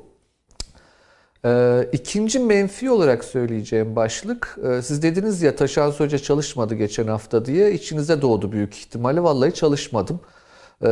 Birazcık Ankara soğuktu. Ben de Doğru. böyle televizyon izledim. İzlemez olaydım. Bayağı soğuk, gerçekten bayağı soğuk. E, ama bu soğuk havalar e, beni benden aldı televizyon izlediğim için. Şöyle e, yani hem sizin meslek grubunuz hem Süleyman Hoca ve benim meslek grubum konusunda e, ciddi kaygılar oluştu bende. Dün Sayın Cumhurbaşkanı biliyorsunuz çok güzel şeyler söyledi. Ben hani iç siyasetten pek konuşmayı sevmiyorum ama Sayın Cumhurbaşkanı'nın dün söylediği bir şey yani bir başlık çok önemliydi bence. Türk dilinin önemi. Hiçbir şey olmadı. Ben televizyonlarda benim meslektaşlarımın hem de öz dilini konuşamadığını görüp e, epeyce şaşırdığımı söylemeliyim. Kendi dilini konuşamayan da e, malum dünyayı algılama konusunda da herhalde kısıtları olacaktır. Bu da ikinci müspet, e, ikinci menfi başlık. Yani bizim aydınlarımızın, akademisyenlerimizin ve gazetecilerimizin konuyu anlama konusundaki inatları diyelim daha nazik bir ifadeyle. Ama müspet bir tane başlığımız var. E, Efendim dünyayı algılama işi e, gazetecilerin ve akademisyenlerin değil. Bir de devlet diye bir şey var burada. Emin olun o çalışıyor. Onu görüyorsunuz. Yani nereden görüyorsunuz? Seçimlerden önce, daha Amerikan seçimleri başlamadan önce yapılan açıklamalardan, Dışişleri Bakanlığı bildirgelerinden, Milli Güvenlik Kurulu kararlarından, ses tonundaki değişimden. E demek ki Ankara'da yargıçlar var. Denir ya Berlin'de yargıçlar var diye. Ankara'da da bir devlet var demek ki. Yani bazı şeyleri görüyor, analiz ediyor. Şimdi burada özellikle e, hani birkaç kurum e, öne çıktığını tespit etmek lazım. E, Bunların başına Milli Savunma Bakanlığı geliyor. E, Bu tarz konularda yani askeri konularda zaten onlardır yetkili olan. E, Bize de yani öğrenmeye çalışmak düşer. E, Onun dışında başka kurumlar da var. Güvenlik bürokrasisinin iyi çalıştığını görüyoruz. Şimdi bu müspet başlığa belki bir e, ihtirazi kayıt e, düşmek durumundayım. E, O ihtirazi kayıt da şudur. Acaba Türkiye imkanlarından gerçekten optimum düzeyde yararlanıyor mu? E, O konuda benim şüphelerim olduğunu söylemek Ve- isterim. Verimlilik Yani daha diyorsunuz. fazla yararlanılacak verimlilik e, ve verimlilik konusunda da e, daha önce bu programda da epeyce zikrettiğimiz e, önemli bir husus liyakat konusu öne çıktığı görülmekte. Bunun dışında çeşitli yapısal ihtiyaçların öne çıktığı görülmekte. Yani örneğin mesela işte Brett McGurk'ten bahsediyoruz değil mi? Bu adam ne görevi aldı Allah aşkına Amerika'da diye baktığınızda Ulusal Güvenlik Konseyi diye bir yapı olduğunu görüyorsunuz ve bu Ulusal Güvenlik Konseyi'nin yapısının gerçekten kusursuza yakın bir bürokratik mekanizma olduğunu söylemek mümkün. E, Türkiye'de böyle bir yapının karşılığı bize Milli Güvenlik Kurulu denir değil. Milli Güvenlik Kurulu devlet kurumudur. Hani sivil unsurları içinde barındırmaz. Ee, sivil derken hani Osmanlıca anlamıyla askeri sınıf anlamında yani bürokrasi içinde barındırır. Ee, mesela Brett Buckirk'ün hiçbir idari görevi yok. Aydın olarak, bölge uzmanı olarak orada bulunuyor. Bakın bu ilginç bir yapıdır. Şimdi bizim mesela bir sürü e, Amerika'yı çok iyi bildiğini, benim bildiğim eski sefirimiz var, iş adamımız var, akademisyenimiz var. E, bunlardan ne kadar faydalanılıyor konusunda şüphelerim olduğunu söylemek isterim. E, yani bu dediğim gibi her şey en iyisi olsun dediğimiz için yani eksiklik belirlemek, e, bunu söylemek için değil, daha iyi ne yapılabilire dair e, bir Bizim öneri olarak söylemekte yakışır, fayda var. Dedim Tabii, tabii ki. Ee, Amerika'yı bilenler dedim ya, o şu açıdan önemli. Avni Bey Üstad da bahsetti orada, temaslar olacaktır diye. Şimdi e, şu gerçeği unutmamamız lazım. Amerikan sisteminde bürokrasi gelen başkana göre tamamen değişir. Bu bürokrasinin içerisinde en önemli başlıklardan bir tanesi de büyükelçilerdir. Valla ben gelen tüm Amerikan büyükelçilerini tanırım herhalde Ankara'ya. Ben bu büyükelçinin hiç yüzünü bile görmedim henüz. Zannediyorum 2-3 yıldan beri Türkiye'de. E, kimse de yüzünü görmedi galiba. Yani ara ara herhalde evinden çıkıp belki bir Dışişleri Bakanlığı'na davet edildiğinde gidiyor ama onun dışında e, son derece kapalı bir şahıs ve bu şahıs burada fazla kalmayacaktır. Çünkü Trump döneminde atandı. E, Dolayısıyla buradaki büyükelçi şu an bir bağlantı kanalı olarak doğru bir adres değildir. Zaten Amerika ile ilişkiler konusunda herkesin bildiği bir kuraldır bu. Amerika ile ilişkiler Washington DC'de kurulur. Yani asıl olan odur. E, Bizim orada e, belli ki belli eksikliklerimiz var. Dediğim gibi belli şeyler e, daha fazla yapılabilecek olanlar e, yapılmıyor. Ha yapılsa çok şey değişir mi? Efendim e, değişir, değişmez. E, emin olun bazen bir kum tanesi e, çok önemlidir. Hani kumsala bakıp da dersiniz belki bir kum tanesi nedir ki diye. Yo bazen çok önemli olur. O yüzden hani bu tarz büyük güçlerle ilişki kurarken e, duygusal tavırlara hiç hiç gerek yok. E, biz son derece kendine güveni yüksek ve bunu ziyadesiyle hak eden bir milletiz. E, ama e, bunu e, bu yüzden de hiç ispat etmek için bağırıp çağırmak zorunda değiliz. Biz herkesle iletişim kurarız. Türkiye'nin çıkarı neyse onu da Türkiye devleti yapar. E, Bunu böylece ortaya koymak lazım. Dolayısıyla iletişimden kaçınmamak, yapılabilecekler en iyisini yapmak, onu da DC'de yapmak gerekiyor. Yani orada e, Türkiye'nin kendisini anlatması gerekiyor. Mesela hani çok e, fazla vakti vakti de almak istemiyorum ama aklıma geliverdi şimdi. Bernie Sanders'tan konuştuk ya biraz önce. Süleyman Hoca da ben de çok seviyoruz kendisini. E, hani mesela Bernie Sanders dediğiniz karakter efendim demokratların içinde sosyalist kanat dolayısıyla çok şu anki yönetimde etkisi yoktur diye düşünüyorsanız çok yanılıyorsunuz inanılmaz bir entelektüel hegemonyası var. Yani e, Bernie Sanders'ın gerçekten bir ters bakışı Anthony Blinken'ı yerinden zıplatır. İnanılmaz bir saygınlığı var bu hareketin içinde Sanders'ın. Ve Sanders çok kolay konuşulabilecek bir insan. Çok çok kolay. Yani hem kökenleri itibariyle, yani bir Galicia Yahudisi olması itibariyle, emperyal milli kimliklere, emperyal milli derken bu bir oksimoron değildir. Örneği vardır. Avusturya Macaristan vatandaşlığı gibi, Türkiye'de Osmanlıcılık gibi. e, 1860'lardan bahsediyorum.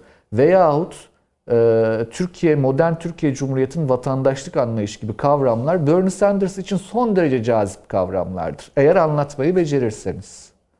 Ve emin olun e, bugüne kadar duymuş olduğu Türkiye hakkında aleyhindeki pek çok cümleyi de bir akşam yemeğinde yerle bir edersiniz ve Türkiye dostu bir adamı çıkarabilirsiniz ondan. Bu bir sefirin kendisinin yapabileceği bir iştir. Ya da yapabilecek birisiyle Bernie Sanders'ı bir yemekte buluşturmasıyla alakalıdır. Bu tarz küçük örnekler. E, Bunlar yapılabilir. E, Zannediyorum yapılacaktır da. Şimdi bu genel çerçeve içerisine baktığımızda sert rüzgar dedik ya bunların başlıkları ne? Ee, çok kısa kısa gitmek istiyorum çünkü epeyce Lütfen. konuştum Ee, vaktimi e, şey iyi değerlendiremedim farkındayım. Verimlilik. Ee, kısa kısa ben e, önem sırası. Buyurun. Yok yok verimlilik diyorum önemli bir şey. Tabii kesinlikle kesinlikle özellikle zaman çok değerli bir şey. Ee, önem sırasına göre e, gidecek olursak E, Burada en önemli konu belli ki Türkiye açısından en önemli konu neyse o olmak durumundadır. Yani bu tarz ilişkilerde sizin kendi ajandanızdaki önem sırası sizin için önemli olmalı. Yani size dayatılana, dayatılan ajandaya teslim olmamak ilk zaferinizdir. Şimdi bizim açımızdan önem sırasına baktığımızda burada Suriye sorunu karşımıza çıkıyor. Ee, uzun zamandan beri söylüyorum güney sınırlarımızın güvenliği sorunu diye nazikçe ifade etmeye çalışıyorum. E bu sınır güvenliğinin ötesinde başka bir şey artık yani bu anlaşılacak bir şeydir. Ee, Suriye ve Irak'ın geleceği yani e, hem e, şeyin e, Sayın Başkan Biden'ın bu bölgeye dair iki ülkenin de bölünmesi gerektiğine dair eski yazıları ve görüşleri, açıklamaları mevcut. E, aynı şekilde e, işte e, National Security Council'da görev alan Brett McGurk'ün yaklaşımı belli. E, Antony Blinken'ın da buna çok uzak olmadığını tespit Kesin. etmemiz gerekiyor. Şimdi birinci bence en önemli sorun budur. Ee, Şimdi bu en önemli sorun dışında ikinci önemli sorun buna bağlı olarak onların kullandığı S-400 mevzudur. S-400 aslında sadece bir bahanedir. Asıl mevzu Türkiye-Rusya ilişkileridir. Ancak şimdi biraz önce sizler de söylediniz. e, Rusya-Amerika ilişkilerinin zannedildiği gibi çok sert olmayacağını söylemem gerekiyor. Bakın bazen bazı şeyleri doğru anlatamıyoruz. Mesela Biden ve Trump yönetiminin gelecekte ne farkları olacak dış politikaya dair diye konuştuğumuzda hep şunu söyledik. Trump yönetiminden daha sert olacak Biden yönetimi dedik. Hatta 7 e, Ocak günü hemen kongre baskınından sonra ki programda da ben de söyledim. İlk başta Rusya'ya yönelecekler. Yani Rusya'ya karşı bir e, kıstırma, sıkıştırma politikası izleyecekler diye. Bakın fakat burada Rusya'nın canını çok yakacak şeyler yapmayacaklar. Çünkü aslında e, siyaset böyle bir şey, iç siyaset. Siz rakibinizi ne kadar eleştirirseniz eleştirin, oy almak için eleştirirsiniz. İktidara geldiğinizde belki de rakibinizin yaptığı şeylerin aynısını da yapmaya devam edersiniz. Şunu söylemeye çalışıyorum. Çin-Rusya ilişkileri konusunda Trump yönetiminden nüans farkı olacaktır Biden yönetiminin. Fakat ana hattı takip edecektir. Yani Rusya'yı bir sıkıştırma politikası izleyecektir. Doğu Avrupa'da, Karadeniz'de doğrudur. Ancak bu sıkıştırmanın amacı kendisinin yanında hizalanmasını sağlamak için olacaktır. Rusya da bunu gördüğü için zaten Lavrov ağzından çeşitli alanlarda işbirliği mesajları vermeye başladı Amerika'ya. Bu çeşitli alanlardan bir tanesi bizim ajandamızdaki bir numaralı madde. Yeniden oraya geliyoruz. Suriye konusu. Şimdi dolayısıyla Amerikalılar Türkiye'ye siz Rusya ile aranızı çok iyi tutmayın. Ee, biz Rusya'ya rakibiz derken kendilerinin belli alanlarda Rusya ile yakınlaştığını görece, gördüğümüz zaman bundan şu sonucu çıkarırız. Size ne oluyor kardeşim? Bizim komşumuz diyebiliriz. Haklıyız birincisi. Ama ikincisi e, Ruslara da dönüp e ya siz de bizi NATO müttefikimiz Amerikalılara karşı zor durumda bırakıyorsunuz ama bizimle yan yana gelmek yerine gidip onlarla başka alanlarda hem de bizim canımızı sıkacak konularda anlaşıyorsunuz demek hakkımız da vardır. Bunda da haklıyız. Şimdi bu bir sanat meselesi. Yani bu işin doğrusu yanlışı orada durulur burada durulur yoktur. Bu bir sanattır. O e, Türk devletinin emin olun e, yani dünya üzerinde sayılı devletlerdendir e, bu alanda bu sanatı yürütme konusunda bir sorun olmayacağı kanaatindeyim. Toparlarsak İkinci başlık hocam. Rusya'ya, üçüncü başlık Rusya'ya bağlı olarak hemen toparlayayım. Üçüncü başlık Rusya'ya bağlı olarak Karadeniz ve Kafkasya başlığıdır. E, orada hani hep söylendi efendim Amerika artık Kafkasya'ya giremez diye. Ben de olur mu demiştim birkaç hafta evvel. E, bir yer var orada. Yani oranın adı Gürcistan. Bakın Gürcistan'ın adına nihayet zikrediverdi Blinken. E, NATO üyeliği konusu son derece önemlidir.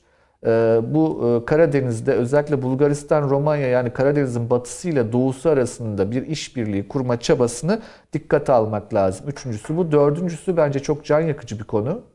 E, Ege ve Doğu Akdeniz konusu.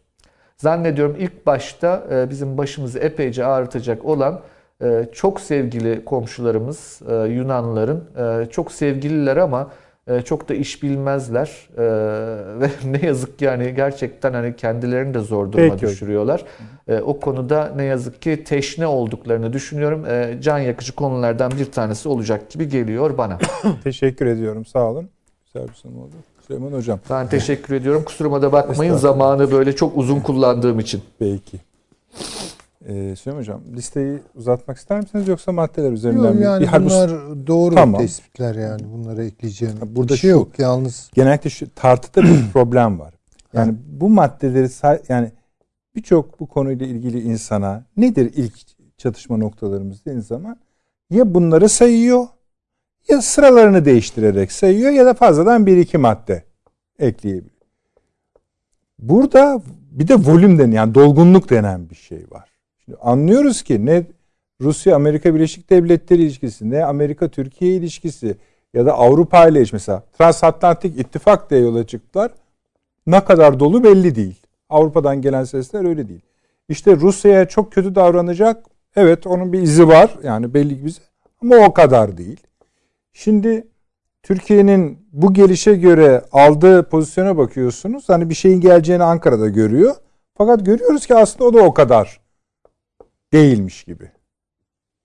Yani bu maddeler üzerinde mi konuşsak yoksa bunların yani bir kere Yani- bu e, tespit noktaları diyelim. Hı hı. e, hem üstadımız hem Taşansı Hoca gayet e, do- yerli yerinde. yerli yerinde ortaya koydular. Yani sorunların ne olacağını aşağı yukarı biliyoruz. S-400 bir sorun ama ne yoğunlukta bunu konuşmak lazım veya Ha, tabii. Karadeniz oradaki NATO varlığı veya açılımı bir sorun oluşturur. Ee, ama ne yoğunlukta Türkiye'ye yansır? Bunlar konuşmak lazım. Yani biraz da el yordamıyla gidiyoruz ama bilmemiz gereken bence daha önemli bir şey var. Amerika'nın elinde ne kaldı? Şimdi Biden'ın elinde ne var? Bu adamın sermayesi ne yani? Bir müteahhitliğe girdi de yani değil mi? Bir sermayesine bakmak lazım. Sermayesini anlatın biz öğrenelim ama elinde ne var diyorsanız hala Amerika Birleşik Devletleri'nin başkanıdır. E başkan Değil mi? olabilir de yani elinde ne var diye baktığınız zaman iki şey var. Bir tanesi para. Dolar. İkisi de ikincisi de silah. Evet ekonomi sayılmadı burada halbuki. Hayır, ekonomisi yok canım ekonomi. Geçmiş olsun yani. Ya bu soruyu biz 1960'larda konuşsaydık o tabii neler söyleyecektik Allah bilir. Veya 70'lerde hatta. Hatta belki 80'lerde. Ama Amerika Birleşik Devletleri'nin bugün dünyada baskın ekonomi olmadığını herkes biliyor. Ama elinde dolar var. E, Amerikan ordusu ve Amerika'nın savaş kapasitesi dillere destan zaten. İşte daha Çin onu 2030'da ancak veya 2027'de filan ancak yakalayacakmış filan böyle spekülasyon. Şimdi paradan gidelim. E, bu işte ekonomik yaptırımları filan da düşündürecektir bize yani. yani. Amerika Birleşik Devletleri'nin parası çürük. Böyle koyalım ve kendi kendine e, zarar getirecek bir şekilde elinde tutuyor onu doları. Bunu arttıracaklar. Yapacakları tek şey bu. FED'le anlaşmalı bir şekilde dolar bastı. Şimdi biz bunu şöyle dolar bastı. Şimdi dolar tabii boğularınca şöyle mi olur? Dolar bir dolar basımı bu dünyayı bir dolar daha borçlandırır. Ve bu borç şuna buna gider de sonuçta sizin benim gibi Taşan Hoca gibi e, Avni Özgürel üstadımız gibi adamların cebinden çıkar yani. Halkın cebinden çıkar. Yani halk borçlandırılır. Son tahlilde budur. bir kere bunu nasıl göğüsleyecekler? Çünkü mevzu bahis olan dolar basımı bir dolar değil. Trilyonlarca dolardan bahsediliyor. Zaten şu an matbaalar çalışıyor veya ne bileyim ekranlar çalışıyor. Ee, bunu katlayacak böyle yani artık çılgınlık boyutuna falan getirecek bir şey. Bundan ne yapabilir? Dışarıya da taşıyacak. Taşsın ama Tabii, yani tabii, sonuçta Amerika'yı bu en başta Gayet bitir yani. Olmayan bir şey basıyorsun. E tabii ki. Ya zaten bugüne kadar 70'ten beri yani Nixon şoktan beri bu- bunu yaptılar. İyi kötü arada bir toparlayabiliyorlardı. Çekip yakıp, yakıp bir düzen tutturuyorlardı. Şimdi artık bu işler kontrolden çıkmış. İşte bunu faiz oranlarıyla işte acaba kontrol edebilir miyiz diye bir denendi.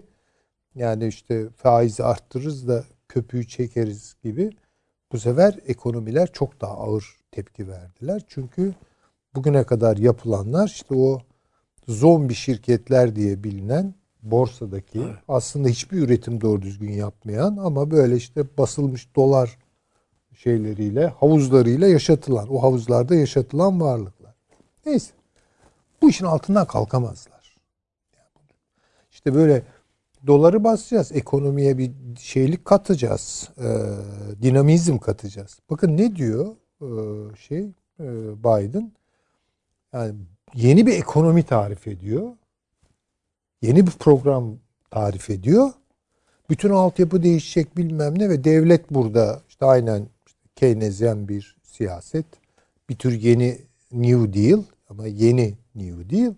İşte bu da ekonomiyi canlandıracak. Hayır böyle bir şey olmayacak. Çünkü bunu Keynes'in tam istihdam siyasetleriyle birlikte söylemiyorlar yani. Bu işte istihdam artışı getirecek diye Tabii bir şey yok. söylemiyorlar. Hayır Keynes efendim. üretim Tabii önce bir üretim diyordu yani. Tabii ki. Ve bu finansal dünyaya da gölge ekonomi. Şimdi gölge ekonominin üzerine ekonomi kuracaksınız öyle mi? Yok öyle bir şey yani. Bu olacak. Neyse yani. Hı hı. Uzun uzun tartışılabilir. Belki işte Erkan Bey falan bize bunları daha güzel anlatabilir. Neyse. Buradan yok. Bu aşırı borçlanma ve tabii ki e, müthiş bir şeyle bitecek yani. E, kontrol edilemez bir enflasyonla bitecek bana öyle geliyor. Silaha gelelim. Şimdi tabii siz çok daha iyi biliyorsunuz bu konuları. Gerçekten öyle yani özel takip alanınıza girdiğini biliyorum. Ya bu silah teknolojisindeki değişmeler falan. Yani şimdi Amerikan ekonomisi e, diyelim ki toparlayamıyor. Niye toparlamış? Çünkü çok ağır bir sanayisi vardı değil mi? Mesela Detroit'in çöküşü bunun simgesi gibidir yani. Ağır sanayili toplumlar, ağır sanayi toplumlarının ağır orduları olur. Öyle değil mi yani? Şimdi nasıl ki sanayinin standartları değişiyor, işte daha bir tekno boyut kazanıyor. E, ordularınki de öyle.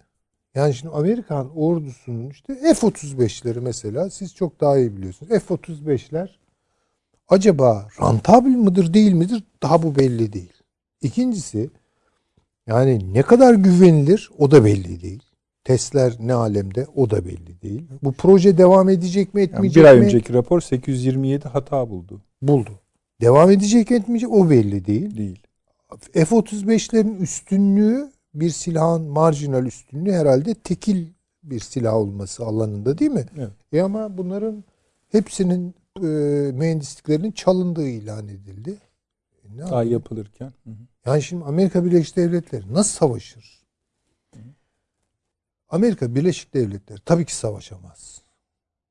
Ben söyleyeyim yani. Hı hı. Çünkü savaş oraya dökülürse e, vallahi o zaman zaten Einstein'ı hatırlamakta fayda var.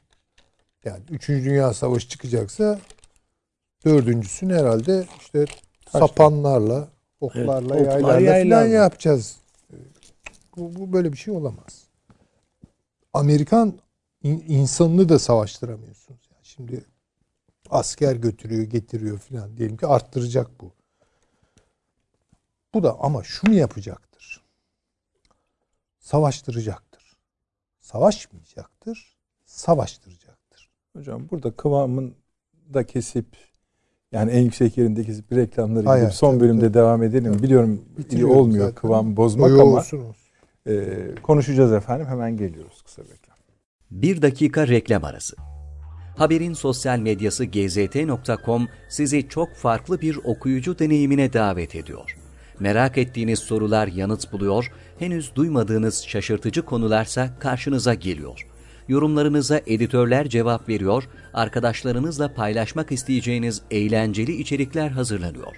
Sizler için kamera karşısına geçiliyor ve olaylar sıkmadan ve anlaşılır şekilde anlatılıyor. Özel infografikler, videoların yanı sıra burada sayamayacağımız sayıda farklı dergiler. Şimdi telefon ekranınızı daha da anlamlandırmak için sizi davet ediyoruz GZT uygulamasına iOS ve Android marketlerden kolaylıkla erişebilir, pişman olmazsınız. Mutlaka indirin. Reklam arası sona erdi. Döndük efendim akıl odasına. Süleyman Hoca'nın sözünü kesmiş idik. Silahtan. Evet devam yani ediyor. Savaştan daha doğrusu. savaştırmak isteyecektir. Yani dünyayı biraz daha tansiyonu bu açıdan yükseltmek isteyebilirler. Ee, çünkü başka türlü belki de hani kontrol etmenin imkanları yok. O kadar bölgesel dinamikler ve inisiyatifler ortaya çıktı ki yani bunları şimdi eşanlı olarak sönümlendirip her birinin üzerine böyle bir patron edasıyla yerleşmek falan bu çok kolay başarılacak. En pratik çözümü budur. Yani şimdi mesela ne bileyim işte Karadeniz'de bir sorun çıkartmak e, ya da var olan bir takım sorunları açık çatışmaya, taraflar arasında açık çatışmaya dönüştürmek. İşte o ara silah satmak falan bunları yapacaktır. Şimdi e, bir şeyi vurgulamak istiyorum ben bu vesileyle. Trump konuşmasında dedi ki ben dedi savaştırmadım Amerika'yı. Yani. Yani hiçbir savaş Şey çıkartmadım. mi diyeceksiniz? Nasıl savaştıracaktın ki mi? Diyeceksiniz? Yani bir, bir o boyutu var. Yani savaş çıkartmadı. Ee, İşte bu biliyorsunuz eski muhafazakarlıkla yeni neokonlarla e, paleokonların şeyi. Fakat neokon e, siyasetlerle bir noktada gayet güzel uzlaştı Trump. Nedir bu? İsrail'le birlikte İran'a şey yapmak. e, ağırlık koymak. Yani bunda bile biraz İsrail'i tabii frenledi filan vesaire ama e, orada baya bir neokon gibi davrandı yani. Maşallah o konuda hiçbir ayrımları yok. E, onun dışında evet NATO'ya şey yaptı filan. Şimdi nereden yırtılmaya başlayacak bu süreçler? Ben İran diyorum. Ben İran diyorum. Birinci de. Çünkü artık İsrail Amerika Birleşik Devletleri yanında olsun olmasın e, İran'ı vurmak istiyor. Bu, bu açık. Benim gördüğüm o. Amerika bunun yanında da yer alabilir. Bilemem. Ama hiç Amerika ile Avrupa şey pardon Amerika Birleşik Devletleri ile İran arasındaki ilişkileri bir bahar sezonuna kavuşturacak bir gelişme yok. Bunu bir kere görelim. İsrail ile Amerika Birleşik Devletleri ilişkilerine gerginlik doğuracak bir stres alanı görmüyorum ben. Oralarda bence daha bırakarak gidecek. Yani Trump'ın yaptığı gibi yapacak. Orada katılıyorum Taşansı Hoca'ya. Ama Türkiye'ye çok ağır yüklenecek. Ben bunu söyleyebilirim. Yani hedefte İran ve Türkiye var. Şimdi bunu da nasıl yapacaklar? Bunu da şöyle yapacaklar. Buradaki bölgesel inisiyatif bağlarını çözmeye çalışacaklar. Bir kere Soçi'de oluşmuş. Hocam basit bir soru sorabilir miyim? Neden? Efendim? Neden? Neden bize ağır yüklenecekler yani? Ama şimdi bakınız yani bir kere NATO'yu güçlendirmek gibi bir Tamam. şekilde yola çıkıyorsunuz. E, NATO üye- üyelerinden bir tanesi şimdi NATO aklıyla, Amerikan aklıyla bakalım size tırnak içinde ihanet etmiş oluyor. Sebepleri şu veya bu. Disiplinden çıkmış oluyor. Ve bu S-400 meselesi. Ben bunu hiçbir şekilde önemsiz görmüyorum. Ben çok önemli görüyorum. Kafalarından, akıllarından tabii inşallah öyle şey olmaz. Bunu söylerken bile tüylerim diken dikiyor ama yani ellerinde imkan olsa vurabilirler de S-400'leri. Yani o noktaya kadar bence buna karşı hazımsızlar. Yani böyle bir şey kabul etmeleri mümkün değil. Bu neokon kafasıdır. Tam. Şimdi biz hep Biden'ın profillerine bakıp hayır bugün iktidarda olan demokratlarla birlikte neokonlardır. Ve bu adamlar böyle şeyleri affetmezler. Yani Türkiye, yani İran açık düşmandır yani mesela diyelim ki yani Rusya açık ama siz bir NATO ül- ül- ülkesi üyesi bir ülke olarak devlet olarak bunu yaptıysanız çok fazla inisiyatif almış oluyorsunuz. Bunların bağışlayacağı şey değil. Yani normal görecek. Bakın Trump bunu görüyordu. Ne diyor? E, ne yapalım? Sen vermedin tabii zamanında Patriot'ları. Adamlar ne yapsın diye. O pratik aklı vardı. Ha pratik yani. Ya bakın bu establishment adamı değil yani. Ama pratik ve doğrusunu söylüyor. Ötekiler öyle yapmayacak. İşte kurumlardan bakacaklar. NATO'yu bir kurum olarak ve adeta böyle çok özür dilerim at gözlüğüyle bakacaklar Türkiye'ye. Türkiye'yi affet, affetmeyecekler yani. Ama bu onlara ne kazandıracak? Bence hiçbir şey kazandırmayacak. Şimdi demin Avni Özgürel Üstad bir şey söyledi. Türkiye'yi hatta ben de not aldım. Bu barış gönüllüleri ne diyormuş? Ee, Türkiye'yi e, ne yapamayız? Ee, Yola getiremeyiz. evet. Kontrol edemeyiz. Evet, kontrol edemeyiz. Tamam. Ama Türkiye'yi icbar edebiliriz gibi bir şey var burada da aynı zamanda. Yani edebilir miyiz? Kafalarındaki tek model bu. Türkiye'yi işgal edemeyeceklerini gayet iyi biliyorlar. Bunun 5 kat Vietnam'daki mağlubiyetin 5 katı bir mağlubiyeti getireceklerini kendileri için de çok iyi bilirler. Yani o öyle basit bir iş değil. Ama icbar edebilir miyiz? Bugüne kadar hep icbar ettik. Yani icbar et biraz şey bir kelime kullanıyorum. Mecbur bıraktık. Ha, mecbur bırak. Türkiye'yi yeniden mecbur bırakabilir miyiz? Bunu, bunu yapacaklar. Deneyecekler sonuna kadar.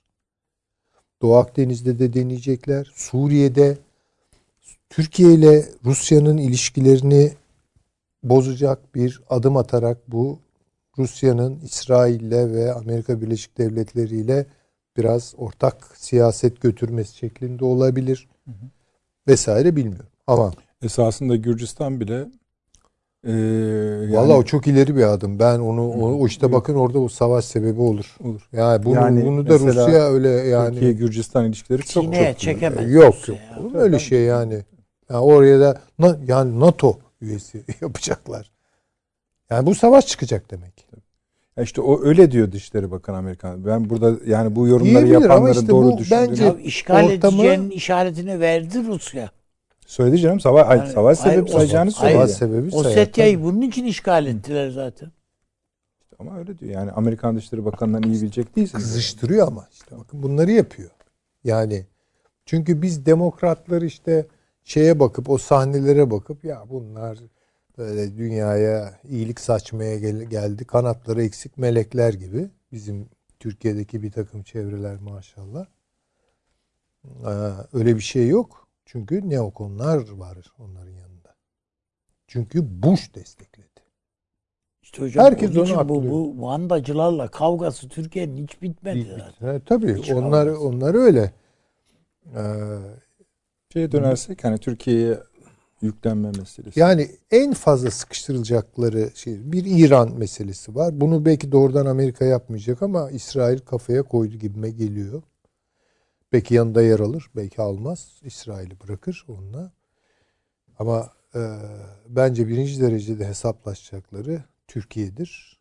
Rusya ile de hesaplaşacaklar. Onu anlamıyoruz çünkü o biraz bizim dışımızda kalıyor. Avrupa-Rusya yakınlığına asla yakınlaşmasını asla kapı açmak yani istemiyor. bütün veriler Avrupa'nın Amerika ile ilişkiler konusunda heterojen olduğunu. Tabii hatta o tutmayacak. Yeni o. bir anket Tabii, yapıldı. tabii, Bizim tabii. gazeteler bunu çok çok az gördüler. Bence çok büyük görülmesi Tabii. gereken. Avrupa Konseyi bir anket yaptırdı. 15-16 ülkede 1500 kişiye yakın. Ve sadece Amerika-Avrupa ilişkileri soruldu. Güven ilişkileri soruldu. Rakamlara inanamazsınız. Tabii tabii. Mesela diyor ki en güçlü müttefiğimizdir. Bir kriz anında yanında olacağınız düşünüyor musunuz Amerika'nın diyorlar. %70'lere varan 60'lara varan oranlarda her ülke için ayrı ayrı. Çok da iyi grafi, grafiğe dökülmüş bir metin. Resmi Avrupa Birliği'nin kendi anketi. Tabii tabii. Yani mesela başka bir tırmandırma meselesi alanı olarak işte Hindistan Çin mi? Yok. Çin'e bir şey yapmayacaklar. Yapamazlar zaten. Yani Çin'de ayrı bir şey dönüyor. Ee, ama Pakistan Hindistan meselesi gerilebilir. Bu yeni bir e, çatışma alanı olarak, olarak karşımıza çıkacak.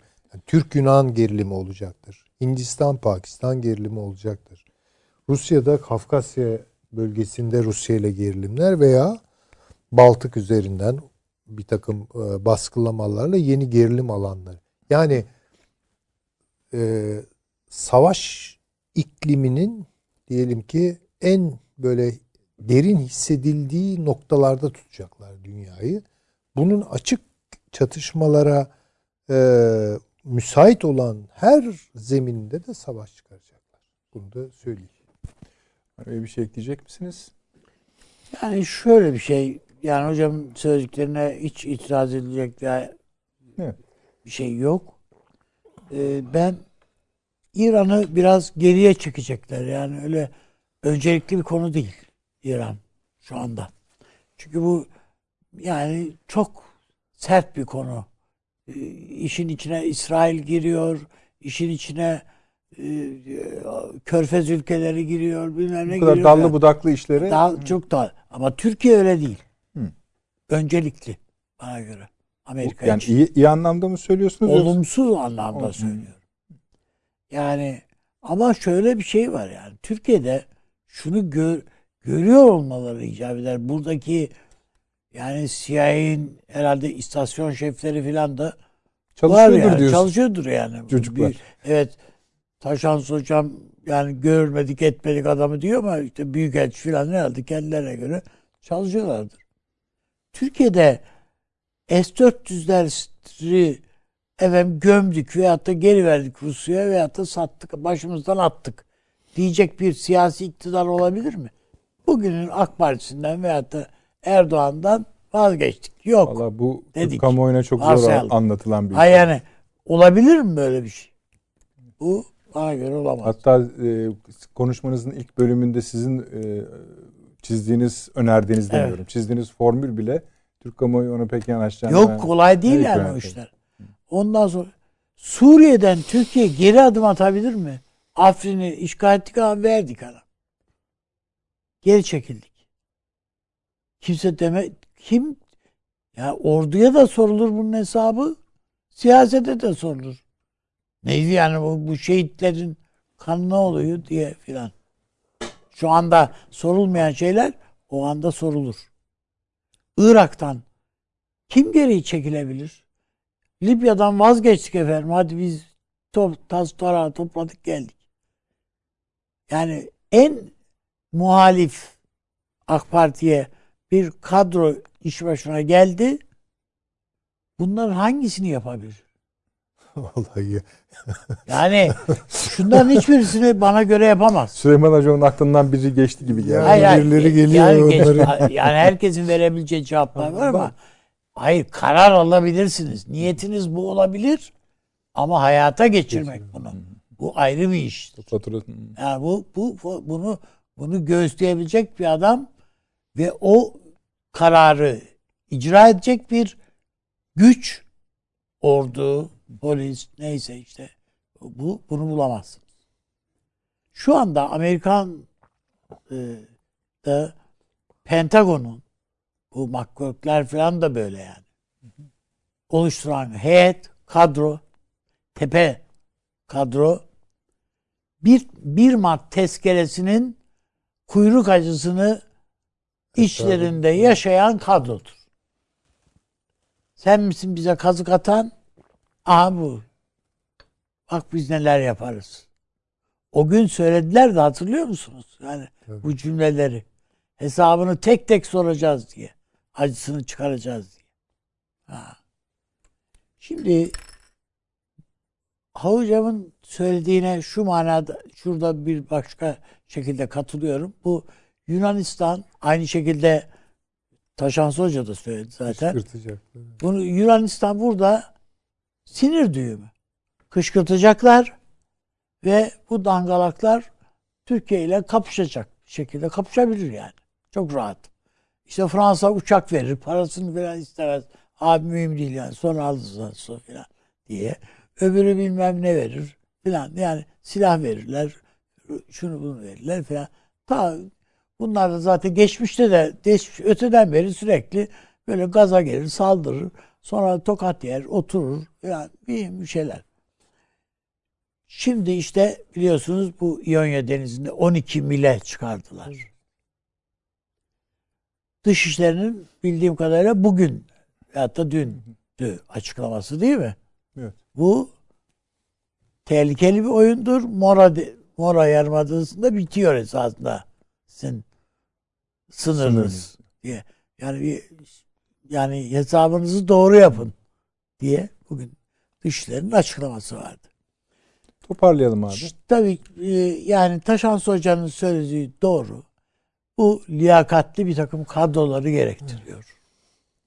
Hem bu efendim haricimizde, şurada burada yani çok esaslı de- değerlendirmeleri yapacak bir kadrolar gerekiyor. İnşallah bunlar vardır zaten. Ee, ve onun için ben Amerika'nın hedefinin öyle çok öyle yani Türkiye'yi bunlar ıskalayacaklar falan. Hayır yok kardeşim. Öyle bir şey yok. Adamlar gözlerine ya McGurk dediğimiz adam PKK'nın Suriye sorumlusunun elinden plaket almadı mı? Tabii canım. Alırken ağlamadı mı?